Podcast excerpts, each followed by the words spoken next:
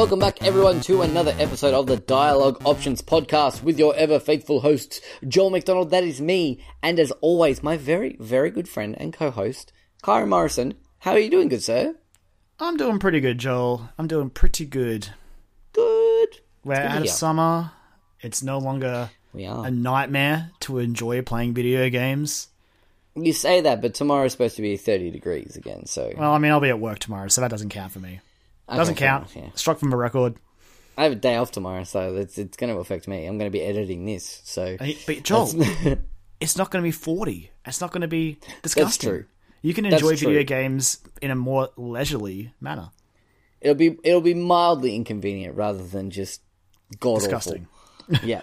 Um, excellent. All right. Well, we've got a few things to uh, kick on this week and to, to get through this week, so I think we should jump right into it. Um, I'm gonna I'm gonna I'm gonna jump in first because um, stuff I've been playing's like it's not like not to discredit or anything, but it's they're much smaller scale things. Uh, and I'm looking at what you've played, and it's a pretty pretty decent lineup of stuff. So um, we played different stuff this week, though. Joel, we have new games. We do. We have new games that like, and the games that like only one of us has played. So it's going to be interesting to hear different Yeah. takes on uh, each other's stuff. But Although, I to mean, fill had- in, yeah, I was going to say, to fill in, I have been playing Monster Hunter still. and I was about to say it, yeah, And it's great. We played some. We played some Monster Hunter. We, uh, I played a little bit of Monster Hunter. Um, I did some of the Aloy quest, the um, the proving quest last night. I did it once. I was gonna go and get some more Anjanath fangs to to craft some shit. Like, yep, I've got Uh, it now. And I played a bit more Celeste, but it's been a stressful couple of weeks, so that wasn't a game I wanted to play because that call. game is not a relaxing game to play. Nope. so Nope, I've, I've taken a not. hiatus from it. Yeah, no, good call. Um, and you don't want to ru- you don't want to rush yourself through it and ruin the experience because it is really really great and it is Yes. rewarding at the end as well. Like it's well, the, the game itself is rewarding. So yeah, definitely take your time with it. And I mean that's the whole point of the game. Is like you know you can do it. Just take your time. Take your time. and like, yeah, to. like the Phantom Thieves. Like the Phantom Thieves. Joel, we- Um, I, mi- I miss Persona 5, Joel. I miss it so bad. too. We're coming Anime up on like the one year in April. one year anniversary. It's it's yeah. we can just I miss it too. Well, do you, but you know us turns one, Joel. You know. What else was this one? What? Well, when you, when you it'll be by the time this podcast is out, but at the time of recording, we are about forty minutes or so off of the Switch turning to big one. Oh my god! The Switch will be one shit. year old. Fuck, man! Oh man, that was such a good day. It was a really, it was a, uh. it was. I, I, but let's have a brief breakdown here for the Switch because I, I was playing it to early save one of the games I'm going to talk about, and I just still love it, Joel. I have so many too. things on it that I, that I can play. Yep. and I use it so much. Yeah, me too. I, I was playing mine earlier today as well. It's so, just uh, great. Because of one of the games that I was playing. Um, so yeah, it's it's so good. It's just oh my god. Oh my god. Nintendo, they did good. They put out a system that people wanted, and Yep. they are enjoying the rewards. And good And they- on them. They backed it up with games as well. That's the other thing. Oh too. yeah, Some would say too many games, but you know, anyway. yeah, almost happy Not birthday, Nintendo Switch. not all their fault. There's just so many indies that I can't get to because I just oh my god. I'm one person, Joel. Kyron, I so want to. There's so many I want to get to. So oh many. boy. Um. Well, actually, you know what? Speaking of Nintendo indies, uh, I'll, I'll start with that one. Um. So I was looking around on the eShop, looking at stuff to buy. Uh, I was like, oh, maybe I'll get something for the for the Switch. Um, and have a look at it. And uh, I was looking around. I was looking in the current office section, see what was uh, uh on sale and whatnot. Uh, and there was a game that I sort of had been looking at for a little while, um, called Never Stop Sneaking. Uh, and it is sneaking, as in S N E A K I N, like apostrophe. So, um, it's basically the reason why I decided to pick it up in the end, like the, the thing that pushed me over the edge was it was on sale. And also, uh, I found out that, uh, Arin Hanson from the Game Grumps does a voice in it. Um, he's one of the main characters.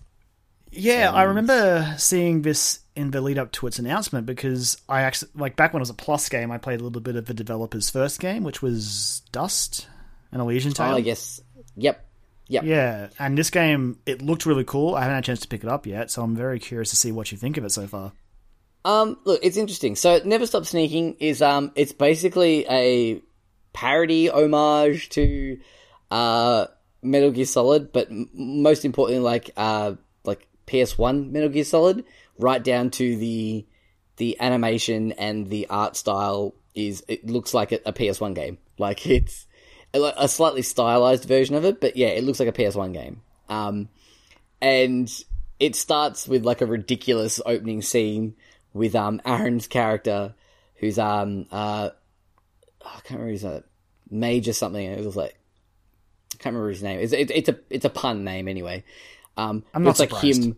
It it's him doing like the uh, the Halo jump basically out of a out of a uh, a moving plane and like beating a coffee cup to the ground and doing like the superhero landing and it's very funny. Um, and then when like you get introduced to like the the, char- the main characters that talk, it does like the Metal Gear Solid thing where it pops up with their character name and then who voices them underneath in like the same font. I love Um, that.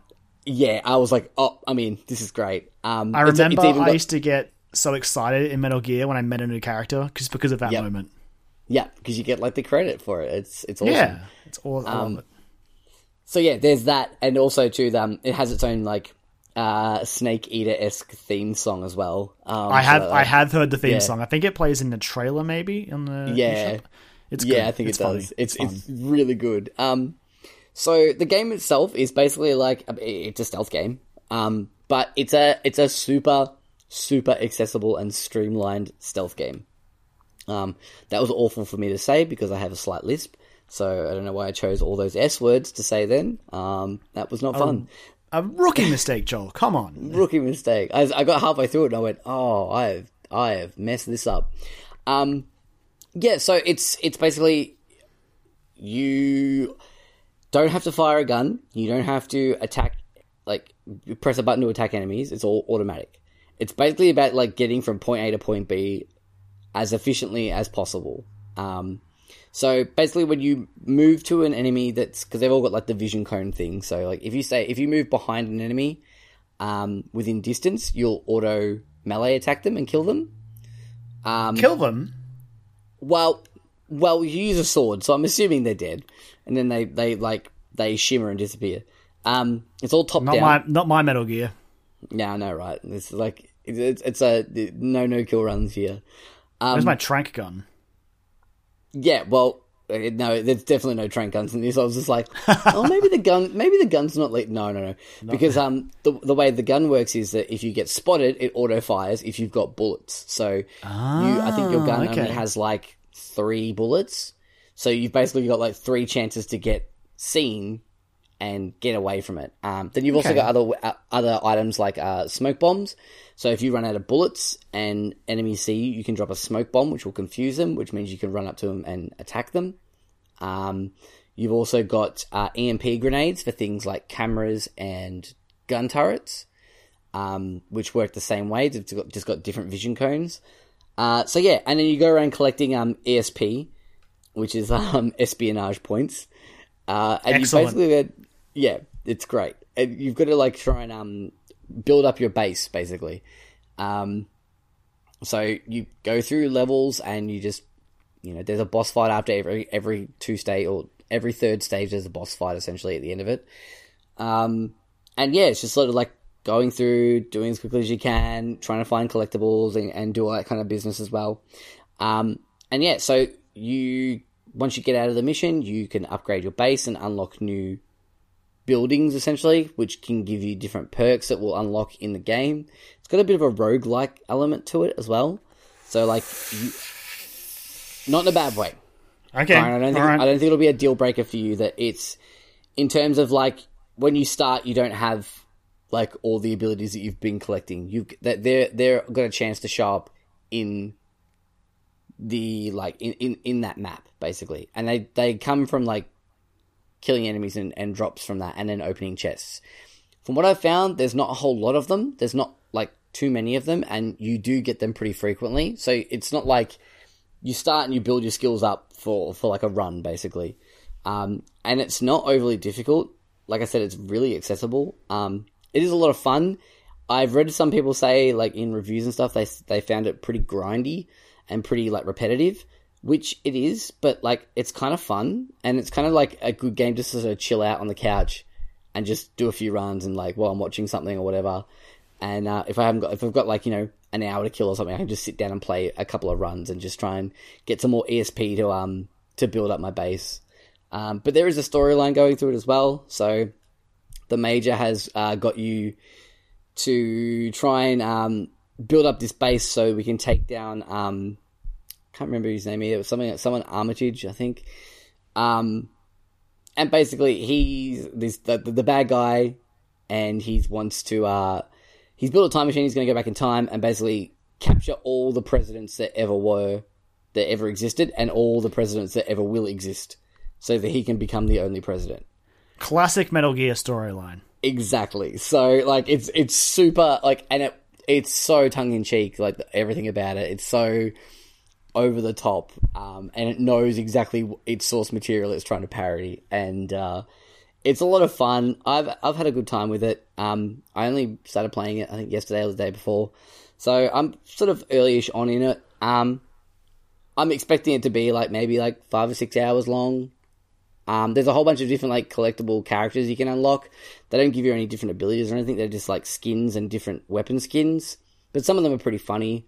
Um, and then the boss fights as well are pretty interesting. Uh, so obviously because you don't have a weapon to fight back, I was like, how are the boss fights going to work? So, um, basically it, it says in, in, the tutorial, it's like pay attention to underneath the um the boss's health bar. It'll tell you what you need to do to defeat that enemy. So some of them it's like it will just say like defeat them with your blade. So you've just got to try and like flank them and get behind them so like you can attack them before they fire on you.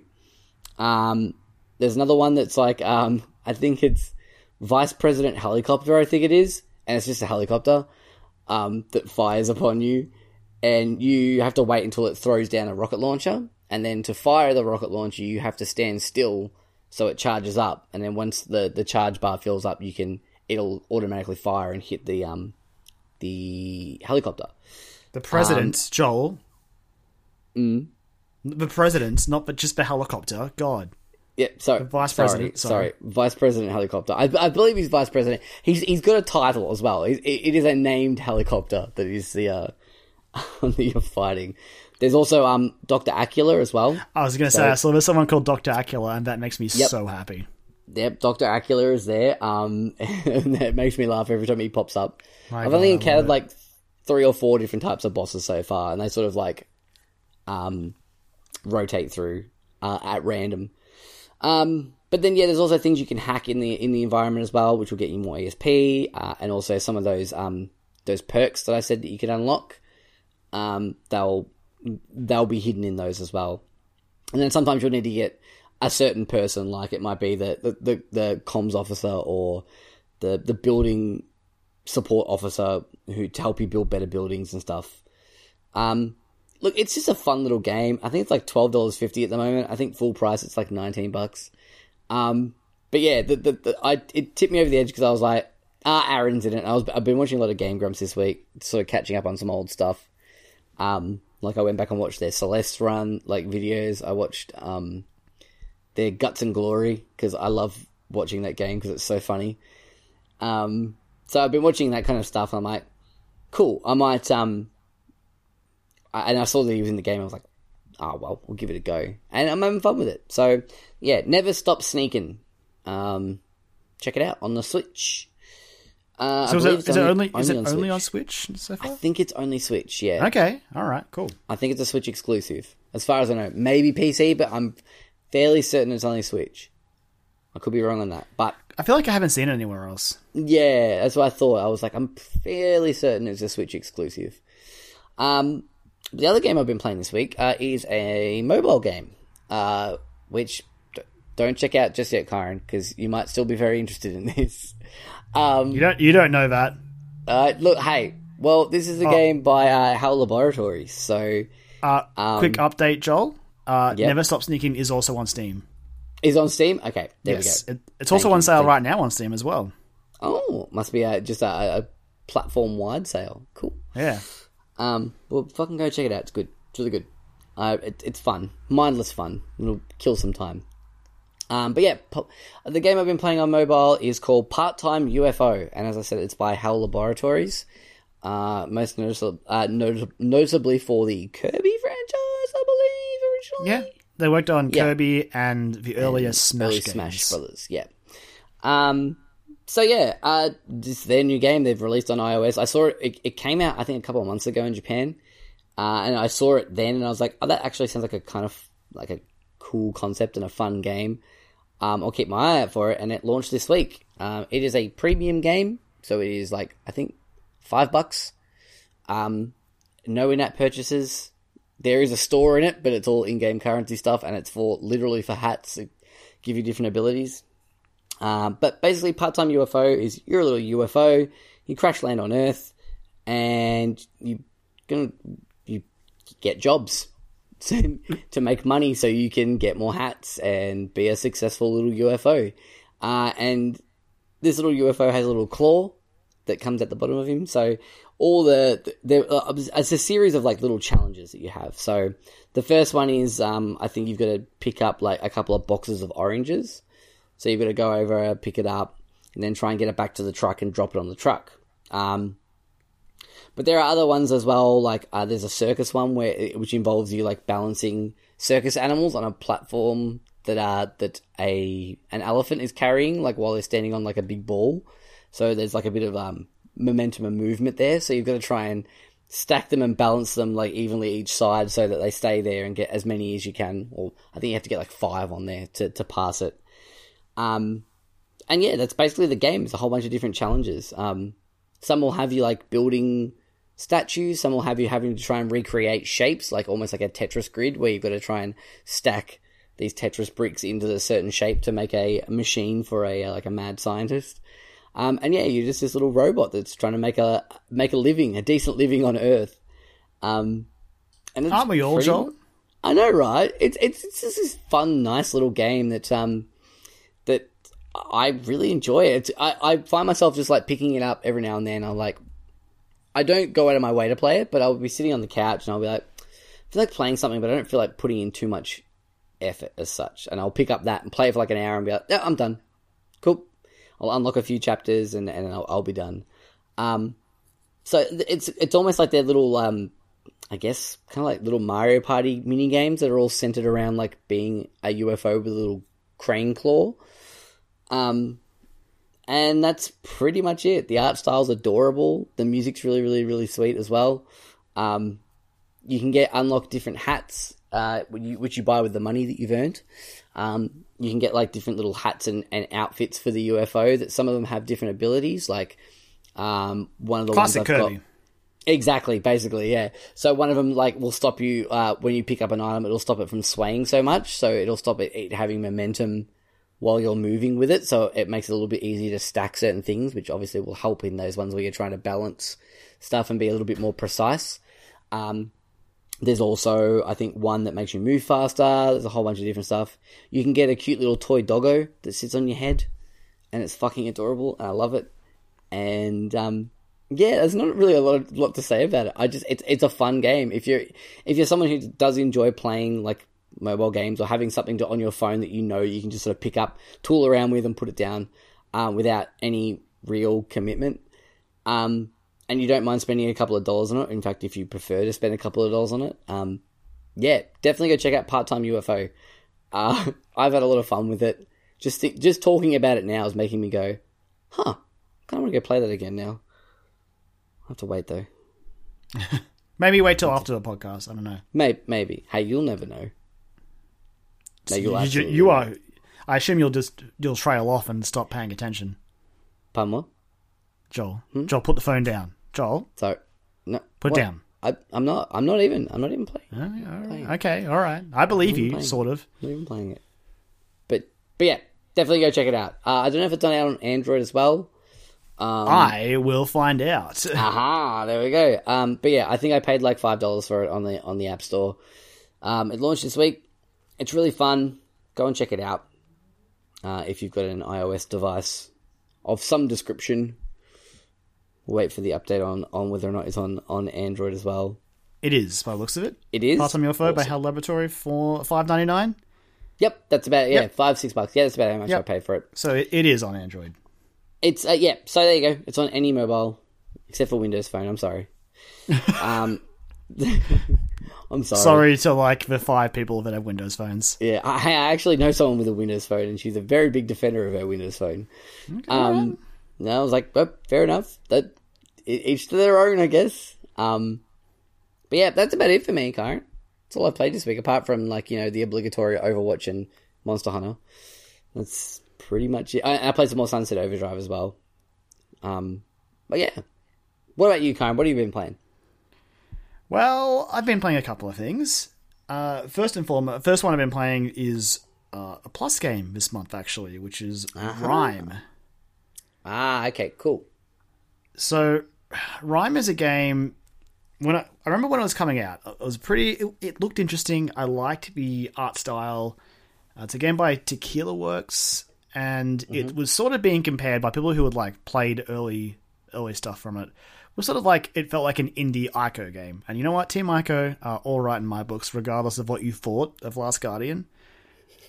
Uh, so I like I was of the definitely- Colossus. It's fine. It's fine. It's fine, Joel. It's fine.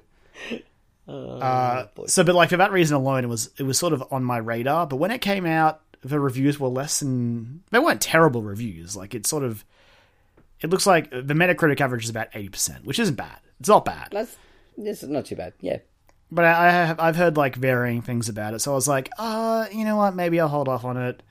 And then I was I remember I was going to get the Switch version, but then that had the Switch tax applied to it. And I know I heard it had like performance issues, which I think have been fixed Yeah. now. But either way, I was just like, all right, you know what? I'll wait. I'm fine. And lo and behold, it became a plus game, which was perfect for me. Yes, yeah. No, it was funny. I, I remember Ash saying to me, she's like, we were in JB, I think, looking at games and stuff, and she picked up Rhyme, and she's like, oh, this looks interesting. And I'm like, hold off.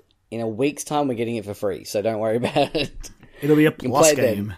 Yeah, yeah, we're getting it then. So I haven't downloaded it, but I definitely want to check it out. So hmm. Yeah, well, the, the premise is pretty simple. You uh, play as a young boy who washes up on a mysterious island, which, I mean, immediately, like, I had, like, the Arco vibes going off. And you sort of progress through the world. The puzzles so far are pretty simple. okay, I I don't believe they're going to get more complicated, which I guess is fine. It's it's it's very much a sort of like chill and play sort of game. Some of it uh, you could probably argue is a little bit repetitive. Uh, a lot of it, like the first area in particular, a lot of the mechanics revolve around the boy yelling, which is weird and somewhat annoying, but whatever. Like there are statues you have to yell at to sort of power them up, and then they can open doors and stuff like that. There are perspective puzzles where you'll have to push a block into place and get a viewfinder and sort of like line it up with the joystick to sort of make a a shape in the background, and then it'll become a door and all that sort of stuff. So like, there's definitely interesting stuff here. Uh, again, I'm I'm pretty early on. I think I'm only oh, maybe a couple of hours in, and I've gotten to like a new zone, which has been refreshing. Uh, there's also this that's good. fox that you follow. I don't know what purpose it serves besides being a fox and just existing. Okay.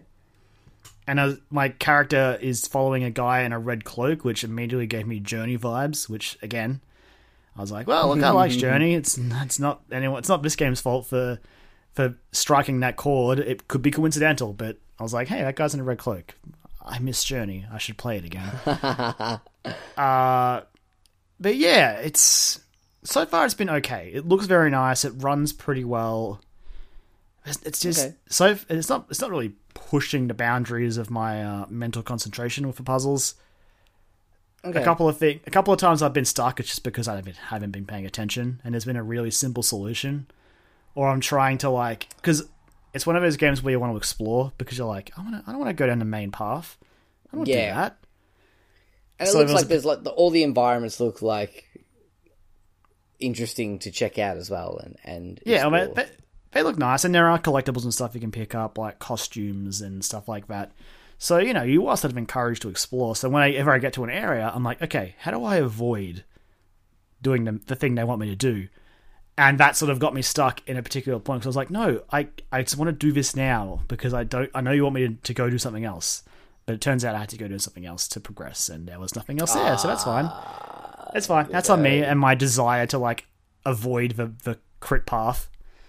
At least you know, and like you won't sort of you know have many sleepless nights wondering what if. It's true. You It's true. And like, from what I can tell, it's not a super long game, so I guess you can always replay it and go back and get the stuff you missed. Okay. Uh, but yeah, like it's a it's a nice little game. Really, the soundtrack is quite nice, quite good to chill out to. I have to check and see if it's on Spotify. But um, yeah, if you got Plus, probably check it out. It's it's kind of nice. Not going to blow you away. It's not setting new standards, but it's fun. Cool. And the other game I've actually I've spent more time with this is Orwell. Which Ah, yes. I remember it's been on my radar for a little while. It came out wow, October 20th, 2016. Jesus. Yep. I know that Um, because I... picked it up the week it came out at PAX. As in, that's why I remember it because I remember you played it at PAX. I'm pretty sure my housemate played it at PAX. Mm-hmm. And just glancing over your shoulders, I was just like, that looks like an interesting game. I Yeah. am curious, but I didn't pick it up. I mean, at the time, I didn't have a computer, so that was a big factor. That's a that's a I that's a pretty big uh, red flag. Yeah, you kind of need definitely one of those is. to play a PC only game, I guess. Yeah, but now it now it exists. I have a PC, I have a laptop, so I bought it. I picked it up because it was on special this week because the second season, I guess, the sequel, came out. Because the first one is called oh, what is it? It's Orwell. I forget the name of the first one. The second one is called Ignorance is Strength, but I can't remember the name of the first one. Yeah, I can't remember the name of the first one either.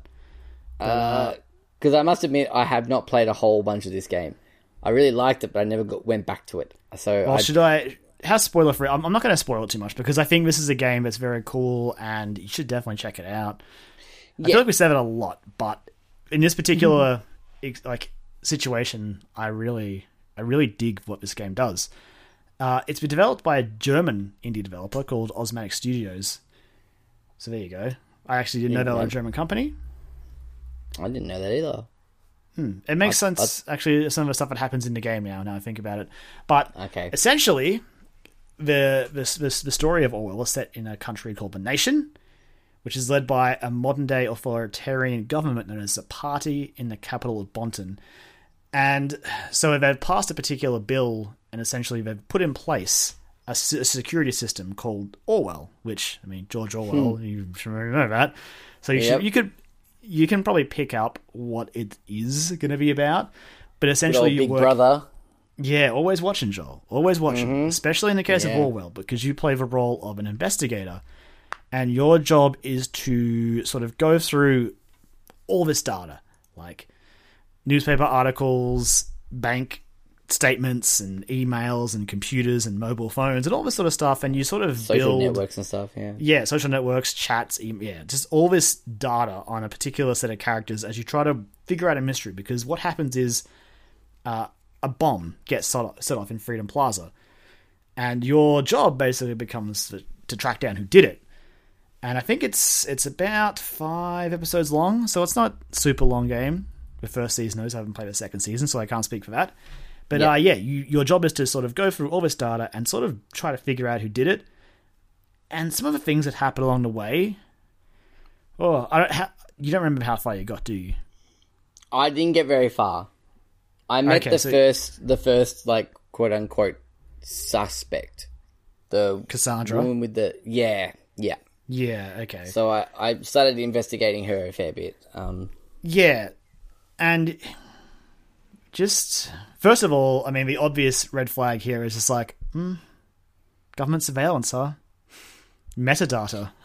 in, Like, in like is- a, a, like a, a, entirely totalitarian sounding country called the Nation. The nation Like- led by a, the party called the Party, or was it? Yeah, it's a party. Yeah, Yeah. the Party. It's like uh, this isn't ominous at all. Like Yeah. yeah, it And, seems like- pretty yeah.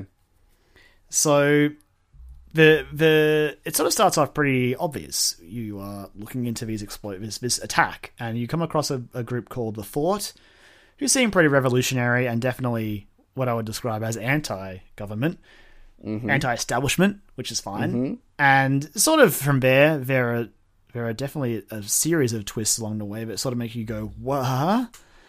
And so, I it seems like there are some branching paths. I sort of want to know what happens if you go different ways or do different things, but I don't know how many steps I have to like alter to see the different outcomes.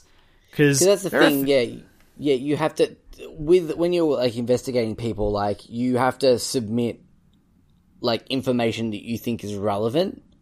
yes, and and, I don't. there are I d there are no wrong, like quote unquote, wrong answers. It's like y- y- if you submit something, it's like, well, you've done that. Like if you believe that, that's what you believe, and then I don't know. Yeah, like you said, I want to see how the story shapes from that. Be interesting. So it's funny you say that. There is a point later in the game where you only have time to upload 20 data chunks, which is what they call the information you copy across. So at that point, you have to be very careful with what you're picking out. Oh. Which is again that, that was probably the most interesting part of the game because yeah, as you said, there's not really any penalty. Like sometimes the um the person that you talk to will have like a a quip or a comment when you copy something across. Like maybe you copy across their like I don't know, it's something stupid. I'm trying to think of there's so many things you can just copy across that don't need to be there. Even if it's like a an old photo and they're like, well, this is a pretty old photo. Don't you probably don't need it, but uh, all right, I guess we'll yeah, put I it in the we'll system. take it. Yeah, it's Uh, um, yeah. So when I got to the part where I was like, look, we only have time for 20 data chunks, I was like, 20? But there are so many. Yep. Nah, And that was probably the most interesting. part of the game because you were sort of really paying attention to, okay, is this is this relevant information? I don't know. And I don't know how well I did. I got an ending. I don't know if it was Yeah. a bad ending. It may have See, been. I, I like I like these types of games, like this sort of thing, and like because it has a very Papers Please vibe to it as well, it absolutely does. It does. where you've got to like really inspect. It's sort of like Papers Please, but with a little bit more narrative to it. Whereas Papers Please is a pretty straightforward narrative. There are little bits and pieces of uh of it's almost like a simulator that one, um, where you're sort of like you know going to your job, doing your thing, trying to keep your like food on the table and and and clothes on the your family to to keep them and help them survive. To be fair, one day this could be a simulator. True. Yeah, maybe it already is, Kyron. Maybe we don't know. We don't know. Like, it's one of those things. So you, when you think about again, with all that, that metadata stuff that passed a while back, you're like, how much information are they keeping, or how much of my? yeah, true. So it's a, it's a thing that like it. It certainly was a game that made me think. Just the little things Yeah. you would pick across, and you're like, oh, oh, what does the government know about me? Yeah. It's fine.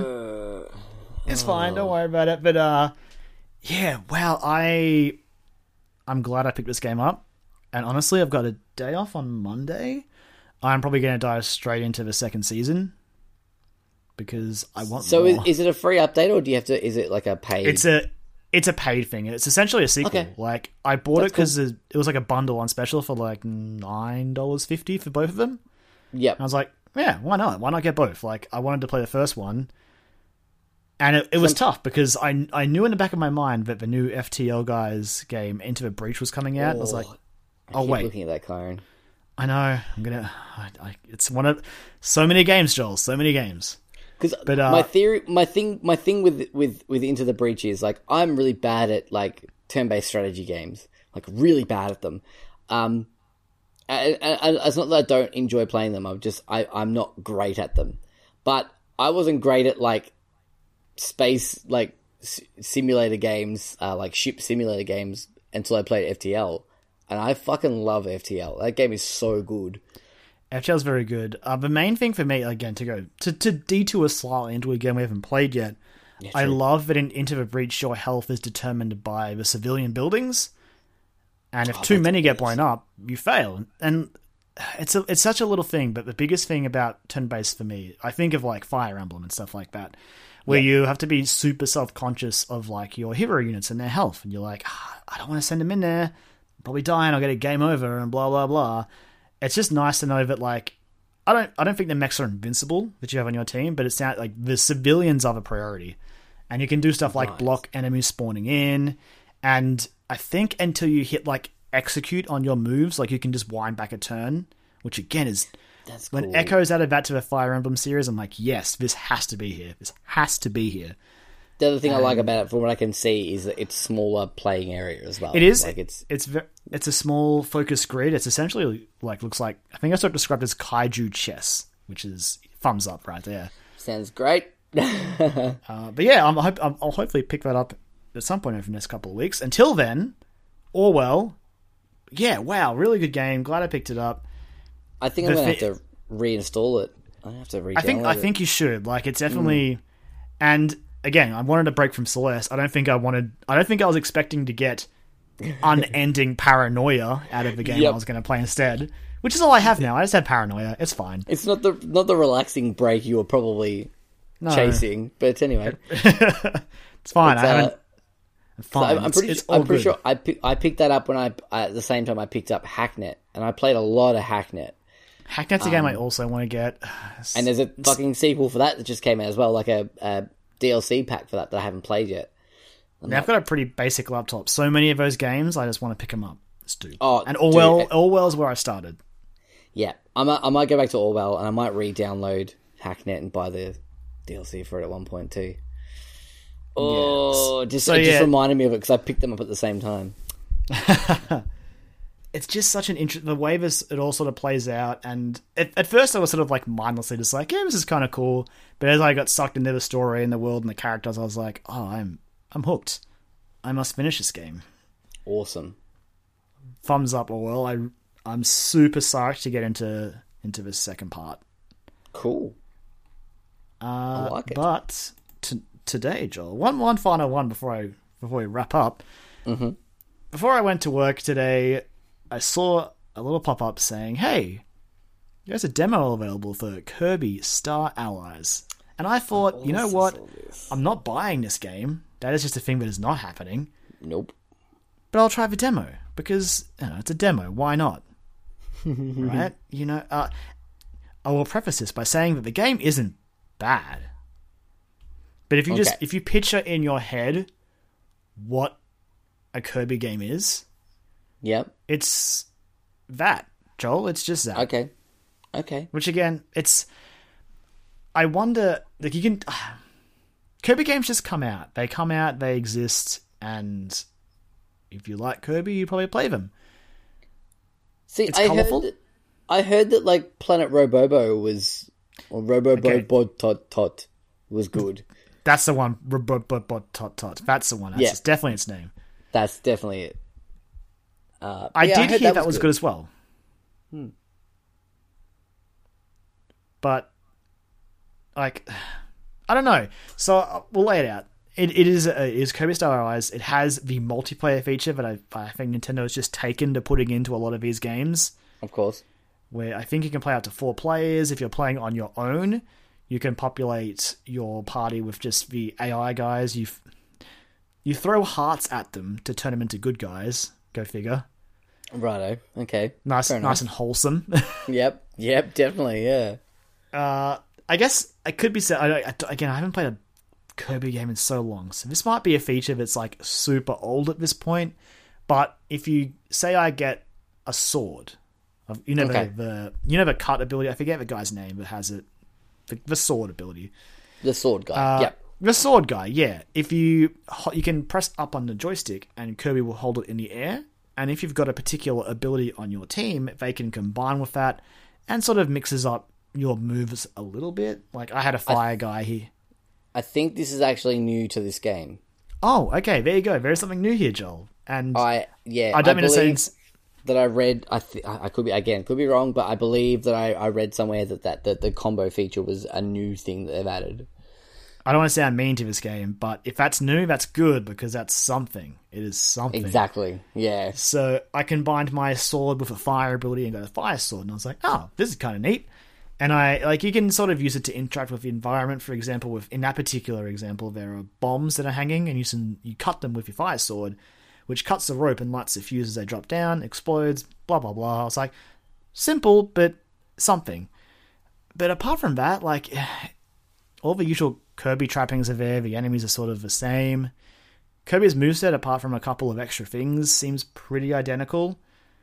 I beat um, Wispy Woods again for like feels like Eight 50th time. time. Yeah, yeah.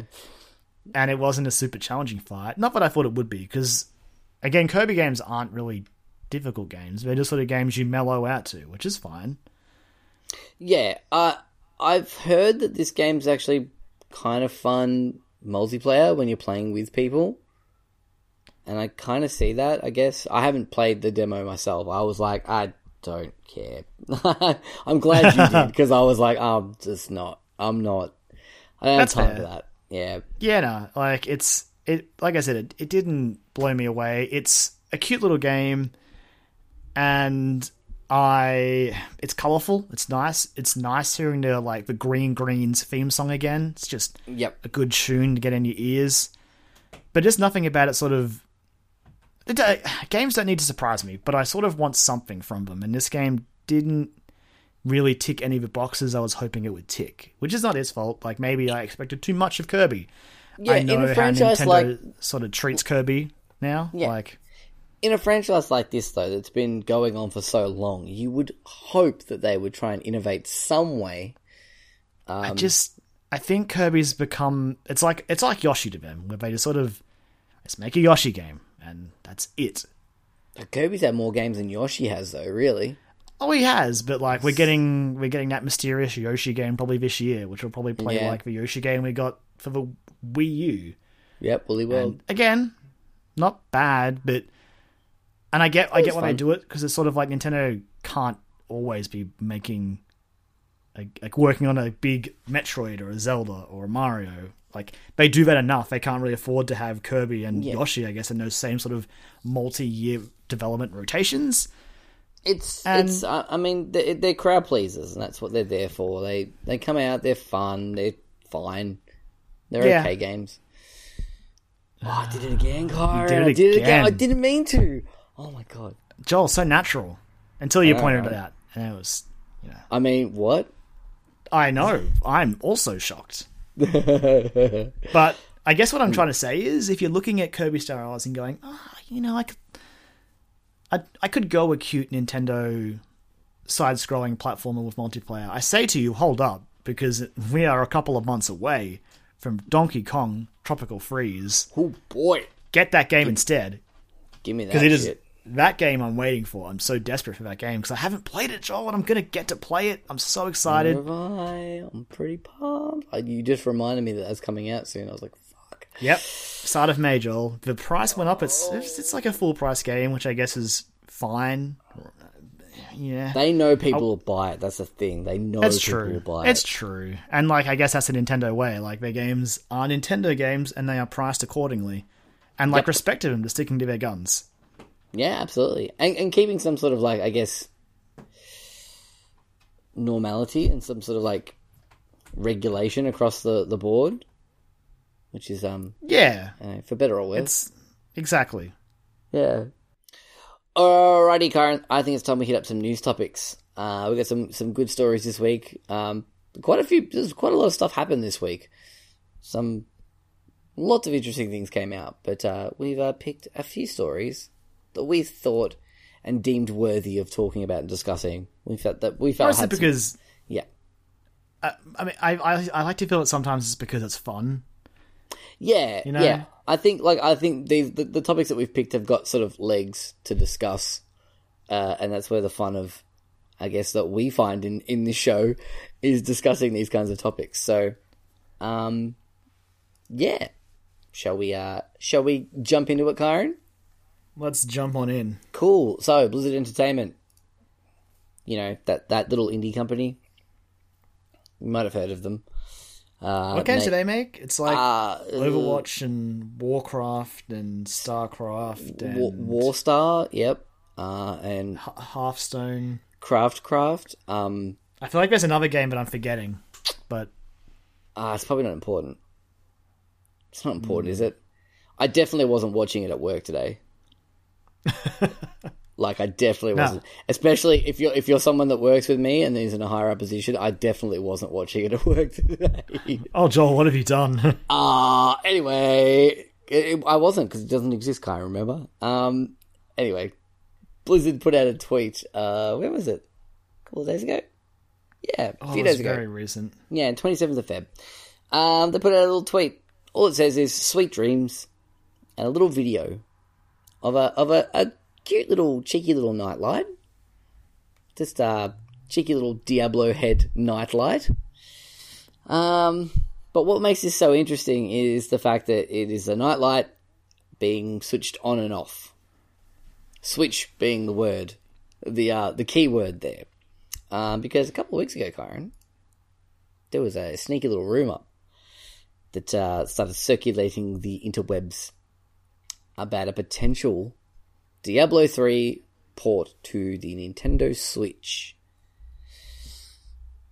So when when this when this first came up, I honestly didn't pay much mind to it because I, I mean, looking back on it, if any Blizzard game was going to come to Switch, like Diablo is the obvious pick. Absolutely. It Absolutely. is. It is. Yeah. I don't see Overwatch coming over, you know, Hearthstone or StarCraft or any of that stuff. But No. Diablo is a game that I could see just making sense on Switch. Yep, absolutely. I, I think like it, especially because Diablo three was, let's face it, it was made for consoles. Like even when the PC version came out, before they even announced it was coming to consoles, it was made for consoles. As Um, someone who played Diablo 3 on PC at launch, Mm-hmm. yes. It, Like you could tell when you played Diablo 3 at launch. It's like, oh, hey, this will be good on consoles when it comes Mm-hmm. out. And it turns out, but when it came out on consoles, was the best time to play Diablo 3. Yep.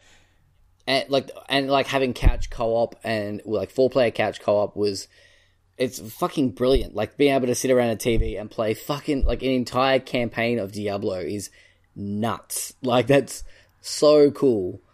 Um I, I As, know as well as having really good drop in and drop out co op as well Exactly. online. Yeah, yeah, yeah, yeah, absolutely. So you could just jump in. Like it, it was just, it was, it was perfect.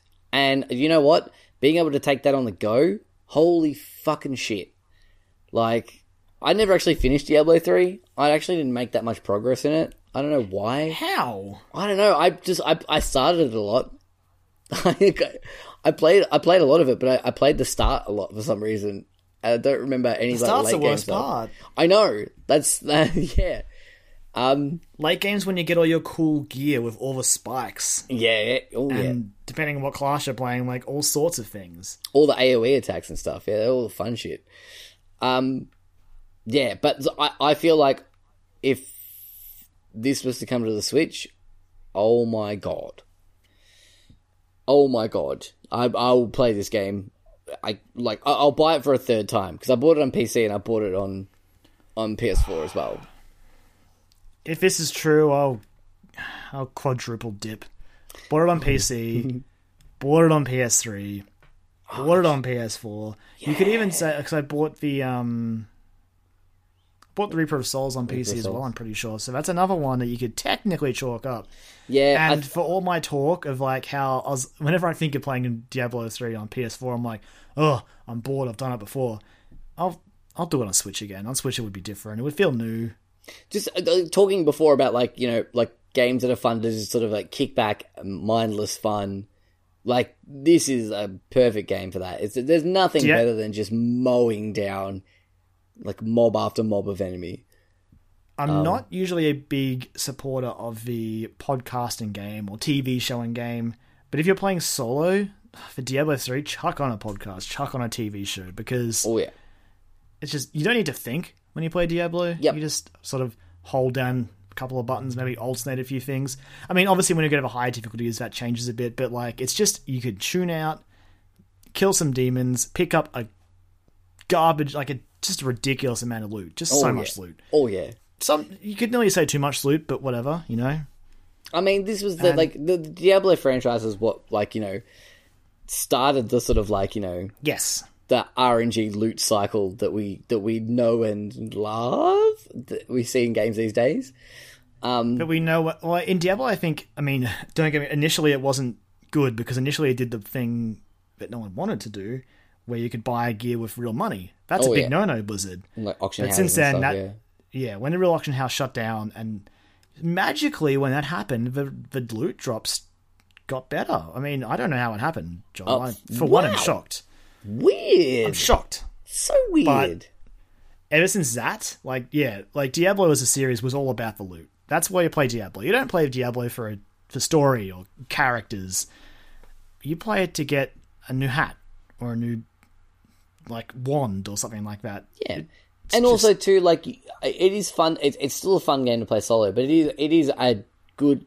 It's a good time to play with friends. I remember like there, was a couple of nights when we played at your house, and it was like there was four of us sitting around the one TV playing, and it was so much fun. Like it was just It's gr- it's a great, really great fun. game.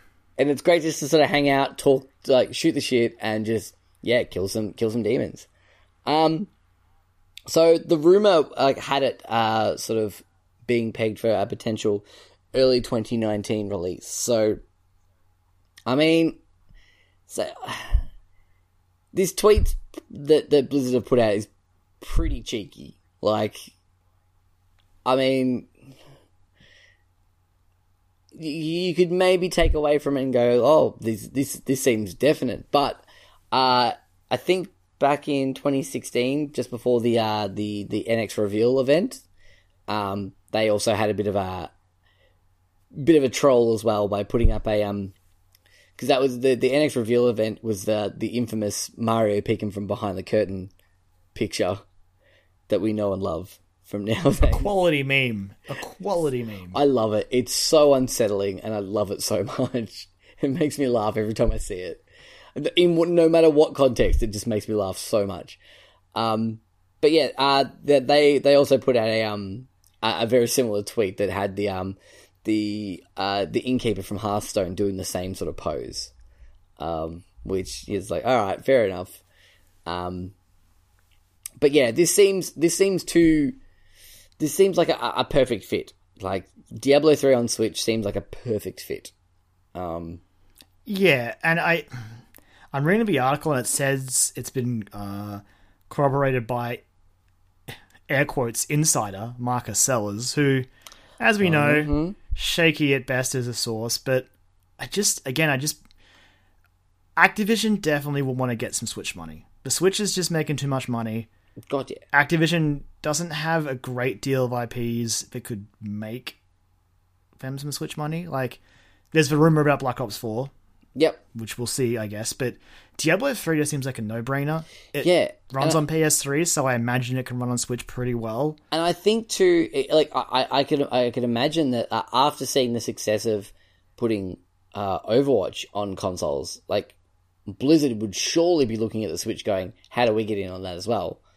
Like, obviously, it's like them and Activision are one and the same, but like you know, the the Blizzard side of things will be looking at going, "Yeah, why aren't we doing this? Like we've we've done Overwatch, we've done uh, Diablo before on consoles. This seems like a perfect fit." So I would be very surprised if they weren't trying their best to try and get this game on there. So There's if it does happen, and again, like we we don't know for sure. The the the thing that is interesting about Blizzard tweet is it's really cheeky because I don't really think anything else is coming up for Diablo as far as new content. Like they had the Necromancer last year, but I think they said that was really sort of all they were doing for the game at this point. yeah, and I mean, it's still getting like the competitive seasons where you sort of tr- strive to get through as many goals as you can to get particular season exclusive gear sets. yeah. apart from I that- think I think they're up to like season thirteen. I think. I Something think, like that. Like just launched this week, I believe, in the last yeah, last week or so. but the main the main takeaway really is like, why would they be talking about Diablo like just offhand? It's not like it's getting. Well, it's, again, maybe they're gonna release a new expansion, but I doubt it. They don't. They didn't seem like they were going to. So, or maybe uh, something completely less exciting. They're they're releasing a line of Diablo nightlights. I think after this tweet, they probably will offer Oh, them at sure. BlizzCon, probably. BlizzCon, or or it's a um, it's like a A- collector's edition for the. Switch version. Yeah, that'd be pretty Uh, funny if they did that. They put a nightlight out with the Switch version. That'd be fucking great. God, I can I see it as a BlizzCon thing, maybe as a collector's edition thing. I mean, Yeah, hey, BlizzCon seems legit, my- but yeah, that'd be so funny. in my my Diablo three special edition came with a little Diablo head with a uh, USB chunked into its head, which had Diablo two on it. So anything's Yeah. possible. I mean, Bl- Blizzard are great with those. Like, I remember the StarCraft two one came with like the the the Jim Raynor's dog tags with a USB that came with StarCraft on it as well. That was cool. Yeah. That was really cool. I liked that, and that that USB was really nice. I know because I your housemate lent me his so I could play StarCraft, and then I sucked at it. But um, yeah, I the, I I honestly think it's a no brainer. I think when this gets if this gets announced, I'll, I I won't be super surprised, but I'll be very excited still, nonetheless. Yeah, I again not locked in, but keep an eye out, I guess, for future directs because I, with absolutely zero insider knowledge, obviously, Activision Blizzard will want that money. Oh god, yeah. Everyone wants that money at the moment. Like you've only got to look at all these like ports and remasters and, and things that are coming to the Switch. Scrambling to get it on there. Yeah. So I think this will happen. I don't know. Like the rumor suggests it's meant to be early 2019, and I think that's just believable. Yeah, I think that's believable. I think maybe we'll get an announcement at their not E3 direct. Um, Uh, the the Nintendo digital presentation or whatever they call it. the one. Yep, they're they're definitely we're not at E3 event. Um, so yeah, I think at the at the very latest you'll get an announcement there because it's not something you you, you could announce too early. You can just say, "Yeah, it's coming," and everyone's like, "Cool." Well, we've played the game. It's not like we're we're oh my god, I want to know what's going to be in it. I want I wonder what's going to involve. I wonder how it's going to play. It's like I, I know what I'm getting into. It's going to be Diablo on a portable home console hybrid, and fucking yes. I do hope that it. I mean, I presume it will ship with the Necromancer if it happens, but I do hope it gets the competitive seasonal ladders. And I'm gonna have to ask. It has that it has the Nemesis system as well. The Nemesis system. I don't know if I'm familiar with that one. I don't. Maybe it's not called the Nemesis system, but it's definitely. It's basically what happens is it's a really strong monster that if it kills you, it'll then go to your friends' games who are also playing Diablo three online, and it will just torment through your friends list until someone kills it and gets a, just a buttload of gear for killing it. Oh, that's And awesome. it's a really cool feature. Like you'll just be fighting a bunch of demons and you hear like a, a horn in the distance. You're like, it's it's coming.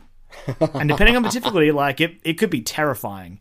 I remember early on in Diablo 3 on PS4, the stupid asshole would just kick my ass. But by the time I was playing on the really high difficulties, I'd hear the horn. I'm like, bring it, mate. I, I got this. Fucking But I, it's a feature dance. that I just love. I love that stuff. That's cool. Yeah, that'd be awesome. So Let's I want get- that in the Switch version if it comes out. Let's get let's get a fucking Diablo amiibo. Diablo Amiibo. Yeah, let's do that. Let's get crazy with this shit. Let's get a Diablo amiibo. Good God. Now, I mean, now I want. uh, now I want possible. That. Now I want that. That'd be really fucking cool. And make it a big one too. You could make it like the like almost like the um the Detective Pikachu one. That's like stupidly big.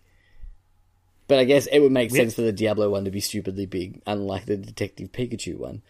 Um, I like my amiibos smaller because That's I have true. so many of them. That's true. I, I think I think maybe like not quite that big, but like somewhere in between would be a good size. I like the the ones like because I'm looking at my Disney Infinity figures over there as well. Um, and there's a couple Rest of like the, the yeah, I know, right? You know, let's take a moment of silence for them.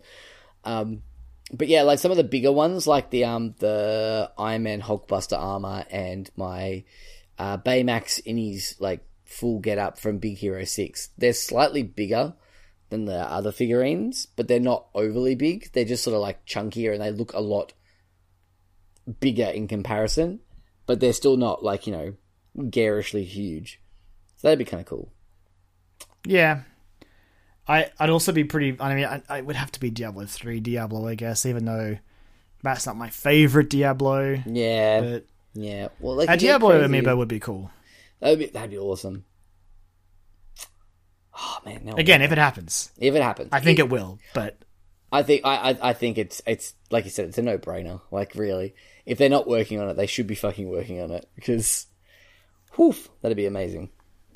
Diablo team's got to do something since uh, supposedly they're not doing Diablo 4 yet. I don't know why not. Just get on that. I could I could go a new Diablo experience. As as keen as I am for the Switch a Switch version of Diablo 3, if they instead were like, "Hey, we're making Diablo 4," I'd be like, "Sorry, no, I, Diablo 4, yes, yes, please." Oh, of course. Well, You're always going to want want to have like new experiences But- over. But yeah, that's the thing though. Like they, it doesn't sound like they're working on it. I'm like, well, then what's the Diablo team doing? They're not just making a couple of bits of gear for seasonal ladders. Like, Because they said they are working on something Diablo re- related, I believe. They said sometime last year they let it slip that they're, They're working always on something. They're always so coy about it because they know that people want Diablo 4, and as the Diablo team, presumably that's the next step. But it wouldn't surprise me if this came first, and then a fourth game. have like a year of But I- Diablo, release this early 2019, and when you release it, like the, the week before it releases, they're like, oh, by the way, check this shit out. And there's like a teaser for, like, you know, a flaming four. Do we think Diablo 4 would come to the Switch? I don't know. Maybe. Depends how, like, how super high tech they're going to go for it. Because obviously they're going to make, they, they're going to want to make it so it runs on Xbox One and PS4. oh, Like, absolutely. they- they'd be stupid to go back. Much to maybe like some people's dismay, like a lot of the PC players, but they'd be silly. oh, to go yeah, and I, I it. get that. Mm, absolutely. I get that. I really do. You know, it's it's it's it's a bit shit that they're sort of like neglecting its roots in a way, but I mean, more But people, out- yeah, exactly. More people out there have a PS4 or an Xbox One, and they have like a, a, a gaming rig that they can actually. You know what? I, these days, it's It's probably get- yeah, it's hard because it's like a lot of people do have gaming PCs now. It's But for me, for me at least with Diablo, like that's a game I enjoy on the couch. yep, yep. Now you've had that taste of it. It's like this. This is a good fit. And I know you can hook your PC up to TVs and play it like that, but also I just sort of like Diablo on a controller now. Yeah, it kind of it kind of just works, doesn't it? I mean, they manipulated us into that by having the Diablo 3 controls being a certain type on PC originally and like certain amount of abilities equipped and it just sort of converted the console really well, Yeah. but it just worked and I don't know if I can go back. Yeah. But I guess we'll find out. Hopefully. Yeah. Hopefully sooner rather than later, just so we know. I mean, we got that Burnout Paradise remaster. Fuck, that's that's like two weeks away. Kind of just remembered.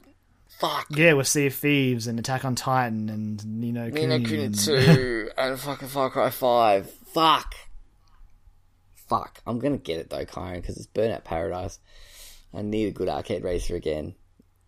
I need I need Oh, nice is I- not good enough for you? I need, Horizon 3 is not doing no, no, it's good. There's no nitrous option. It's good. There's no boost button. I need boost, Kyron. I need this. I, I've got the need for speed, and that You're a speed simple man. comes from. I know, right? I just want a boost button. Give me a boost. Just want button. a boost. That's was- fine. I respect it. It's my one criticism of Forza Horizon. I was like, thought this was an arcade racer, guys. Where's the boost button? You can you can put it in like world law, like you can make it nitrous, like nitrous tanks. That's a thing that exists. But no, you want it to be slightly realistic. And even though you're really good and very pretty to look at, you did take a fucking million years to download as well. But That's not the game's fault. no, it's not. It's my trashy internet. But anyway. Uh well, Kyron, speaking of games that are potentially leaked and and I guess sequels to popular franchises, I don't know. That's the best it's the best segue you're gonna get. Um apparently the because we know there's a new Battlefield game coming this year in some way, shape, or form. They have they have already said that. Mm-hmm. So So uh, uh, uh, this will be the, the, the newest one since uh, Battlefield 1 in 2016. Um, which is in fact a sequel to Battlefield 4. yep, makes sense. Just just don't question it. Makes sense, apparently. Um, because Kyron, you know what? Do you know what the potential the, the leak of what the new Battlefield game might be? It's what, Joel? Pray tell. Battlefield V. So there's a few things there. Uh, is it Battlefield Five? Is it Battlefield? I don't know. What we do, what we what we have. The rumor reports is that uh, it's going to be much like Call of Duty did last year, going back to World War Two and its World War Two roots. which is which is hilarious because Call of Duty itself was basically reacting to Dice the year before, Mm-hmm. going back to Battlefield One, and just that game blowing everyone away compared to I don't even remember what the COD game was that year. Uh, Infinite Warfare. Infinite Warfare, yeah, and just they were like, okay, cool, World War Two is the next game we're doing, and now flash forward to this year, and Dice is like, yeah, World War Two sounds good. It's like, all right, guys, I, It is- I- all right. It is the endless pissing competition between Activision and EA. Um, I I guess to be fair, these games are always in development for years in advance, but like, well, presumably, but it's so coincidental. But this is how it's gone down. it's yeah, and it's it, look. To be fair, EA and Activision aren't the only ones to blame here. I mean, fans of the series obviously want new and different things as well. So when they were going like all out crazy with the future warfare and stuff like that, everyone was excited. Then they got over it, so they started complaining about it, and sales obviously project like reflected that in some way, shape, or form. Uh, and then that's when uh, EA made the move and Dice made the move and said, "Hey, we're going to do World War One," which that was a pretty baller move because you know World War One, as we've we said on the like many episodes when we've talked about Battlefield One, it's not an easy war to, I guess, portray and like look at It's and horrific. say, yeah, exactly. There's no real clear cut heroes and villains, I guess, if you really want to look at it that way, compared to World War Two, where it's like obviously the Nazis are the bad people, um, and anyone affiliated with them. So it, you know, it's easy to have that. It's almost too easy some in some way, shape, or form. But I guess I'm interested because I'm hoping that Dice will sort of bring the same sort of storytelling focus from Battlefield 1 into the World War II era. That would be really interesting. Because from what I can tell, I, again, I, I didn't play Call of Duty World War II, but it doesn't seem like. I mean, it's a Call of Duty game when it comes down to it, and they always have to play a certain way. yeah, But I don't know if that really did what I was. Because I remember hoping that it would sort of take a page from Battlefield 1's book and maybe be a bit more serious. Again, it could be, but I don't know. From But what I heard, I, a think they gave it a red hot go, and I think it w- it wasn't Okay. about. From what I could tell, it wasn't about the war as such. It was about the pe- the specific people in your like Okay, battalion. that's a good move. That it was about th- their story more so than the war itself. Um, and it, the, obviously World War Two was just a backdrop for that. Um, which That's what I want more of. That sort of exactly. It, it, I, I don't know if they did a, an amazing job of it, but um, even if that, like, you know, kudos to them for trying that and actually trying to go for that kind of, I guess, Band of Brothers kind of feel with it. Um, but yeah, so Battlefield V. Yeah, again, it's one of those sort of things that even if this is a rumor and there's like a a, t- a ca- a card or like a screen mm-hmm. that mentions that has like Battlefield V logo and all that sort of stuff, could very easily be faked because it's the internet. It does say it does say in the screenshot as well. It says "Welcome to your battlefield," which I believe was from Battlefield Four. I think they used that tagline. I don't remember, man. Like, it's been like- like Battlefield Four was so bad, Yeah, yeah. I I couldn't stand it. Um, uh, why don't they should just called it like Battlefield 1939 and just or 1940 and just we already have. Don't we ever have like Battlefield 1943? Or I'm thinking of something else. it's 42 thinking yeah, wait, no, 42 and 43 were like the originals. Okay, So yeah. obviously, well, why don't they just go back to that naming convention and do like you know, you played 42 and play and 43 now play 1940. I don't know. Like who fucking knows with their naming conventions? Battlefield One. Who like, knows? when you explain it, it makes sense. You're like, all right, okay, yeah, World War One, Battlefield One, right? That makes sense. Still a little confusing and sends out some mixed messages. Um, Yeah, I think it also it did also help calling it Battlefield One because it f- sort of felt like a fresh break after Battlefield 4 Mm-hmm. bringing which was of course a cross generation mess. Like I I picked it up on PS3, I think, and oh god damn it, like that's one of the worst campaigns I've ever not finished. And the multiplayer wasn't fun. and it was buggy and Yeah. but they they sort of stepped back and I guess Battlefield 1 sort of felt like a fresh start for the series. But now we've got Battlefield V, if this is true, and I'm sort of like I, I mean, fair enough, you could have called it Battlefield 2, but we already we literally have a Battlefield 2. At least a Battlefield 1, the first one isn't called that. So Kyron, do you know what I, it's want? sort of What's that? I want fucking Bad Company 3. I mean, that was a rumor as well. I know. that was going to be a And release. I was infinitely more excited about that. I was like, I might actually buy a Battlefield game this year. Because I really liked the first one, and what I played of the second one, I, I enjoyed. And it, this is like, I, I'm talking single player campaign here, because I basically played the single player campaign of both those games. Uh, I finished the first one, and it was decent. Like, it was a decent length. It had some pretty funny writing in it, um, and some great set pieces. I, I actually really enjoyed Battlefield 1. If they, uh, uh, Bad Company 1, sorry. If they if they released like a remaster of those two, even, just give me that. I'll buy those instead. That, that I don't see it happening, Joel. No, they won't. They won't. They won't do I mean, hey. 3 either. Devil's Advocate, they might do it, but I reckon it would be in a similar way to how Activision did the Modern Warfare remaster, where they bundle it in. They for a limited fucking time, will, won't then- they? They fucking will too. That makes me sad. If they do it, I think that's how they do it. I, I don't think they do it though. Like, No. I just remember the trailer for I think Bad Company 2. Like the it was like the documentary one. With like the guys the guys actually directly talking to the camera and stuff. Like it was it was a really funny trailer that made me interested in the series and that's why I ended up picking up Bad, uh, Bad Company 1. I don't remember any of the trailers, but I do remember playing a lot of Bad Company 2 on PS3. Mm-hmm. Very good game.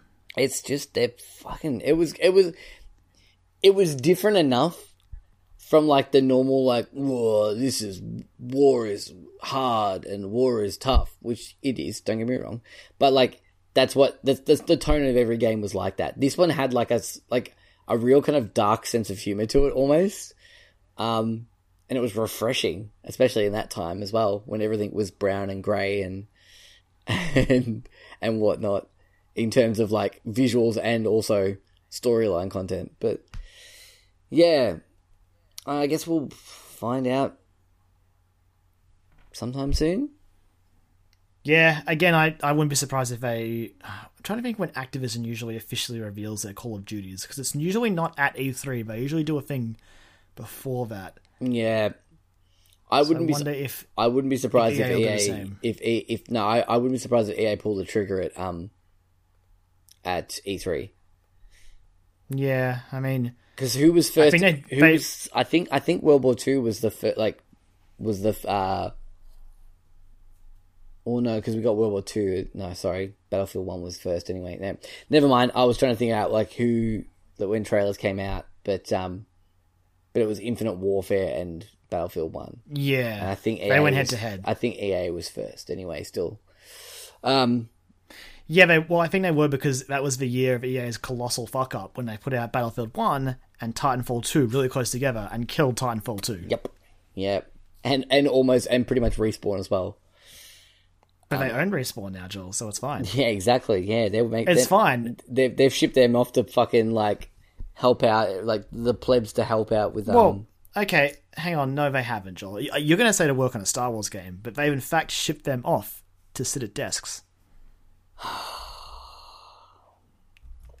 yep. Joel, quick quick sidebar. Okay. Will we see Will we see Star Wars gameplay at E3 this year? you think? No, no. Do you know what we'll see? we'll fucking see. We'll see EA's conference will start, and it'll be them just going, "Stay tuned for exclusive Star Wars content at the end," and then it'll be a fucking shit video, and nothing will be said, and everyone, no one will be oh, surprised. It'll be it'll be Battlefront 2 content. Yep, you better believe it. And it'll be them just going, "Hey guys, you, we we know you you love Battlefront 2, and I just I expect booze from the audience. Like I I, I- want booze I don't think from the boo. audience. I don't think you get booze. I just want one person, just to be the collective like, do the collective like gr- uh, audible groan that everyone is like internalizing around the I world. I mean, check. wh- I mean, when it happens, check the Twitch chat. I'm sure it'll be nothing but booze. Oh, fucking oath. Yeah, it's gonna be so. Yeah, well then we will see Star Wars gameplay, Joel. It'll just be Battlefront Two. Who knows? It might we we might get a perfect world, and fucking Bob Iger might actually snap and just go, "Fuck you, EA. We're breaking contract. Get the fuck out of here." Think that would that would probably kill respawn. Yeah, I, as as as, Maybe- as sad as that is, fucking give fucking Star Wars to someone who actually can put out games. I don't know. Like, okay, so I don't know who gives Star Wars to, Joel. I don't. Ubisoft. Ubisoft. I mean, gun to my head, yeah, but they they are also evil. Yeah, they are, but They, they've they are. they've started to turn the corner. Less evil, but They've started to turn a corner, and I have I have faith in them. A little bit more faith now. Far Cry Five will be the, the the the tipping point whether I like temper my expectations with them again, or whether I'm like, okay, Ubisoft, you've proven yourself to me now. don't don't forget Ubisoft is now so now also aboard the games as a service train. So That's fine. You can do games as a service right. EA did not do it right, which is also worrying for what Battlefield V is going to be like as well. Because you would hope they're not going to shoot themselves in the foot again, but you fucking you I mean, never know. there's there's going to be microtransactions for sure. Oh, absolutely, but like, oh, how egregious are they going to be at the gate? That's the problem. I mean, I think they'll be less egregious than Battlefront 2's, but they'll still be there. Anyway. Oh, EA. Bloody EA. Joel, we talked about EA. it's in the game, except for when you have to pay for it. That's Sadly, welcome to modern video games. that's fine. It's fine. Ah, just we did talk about EA. I'm mad now. You just brought my attention to that. I was like, "Fuck! This is an entire story about EA." Motherfucker! Snuck it in there. Motherfucker!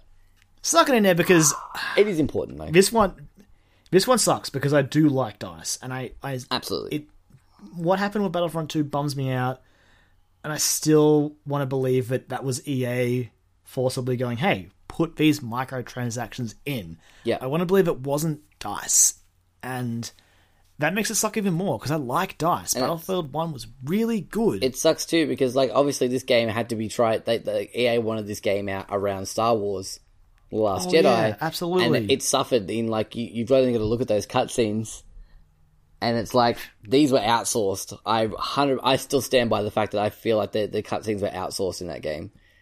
They let Dice work on all the gameplay, and I, I feel like all the the in house obviously, but they were outsourced within another EA company.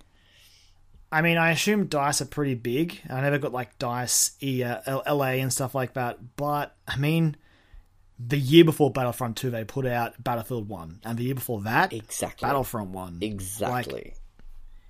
So yeah, I mean, it wouldn't surprise me. Exactly. It's that I stand by that, and I if so if there was like a Danny O'Dwyer Noclip documentary that came out tomorrow that went into all of that, and they said that, I would not be surprised.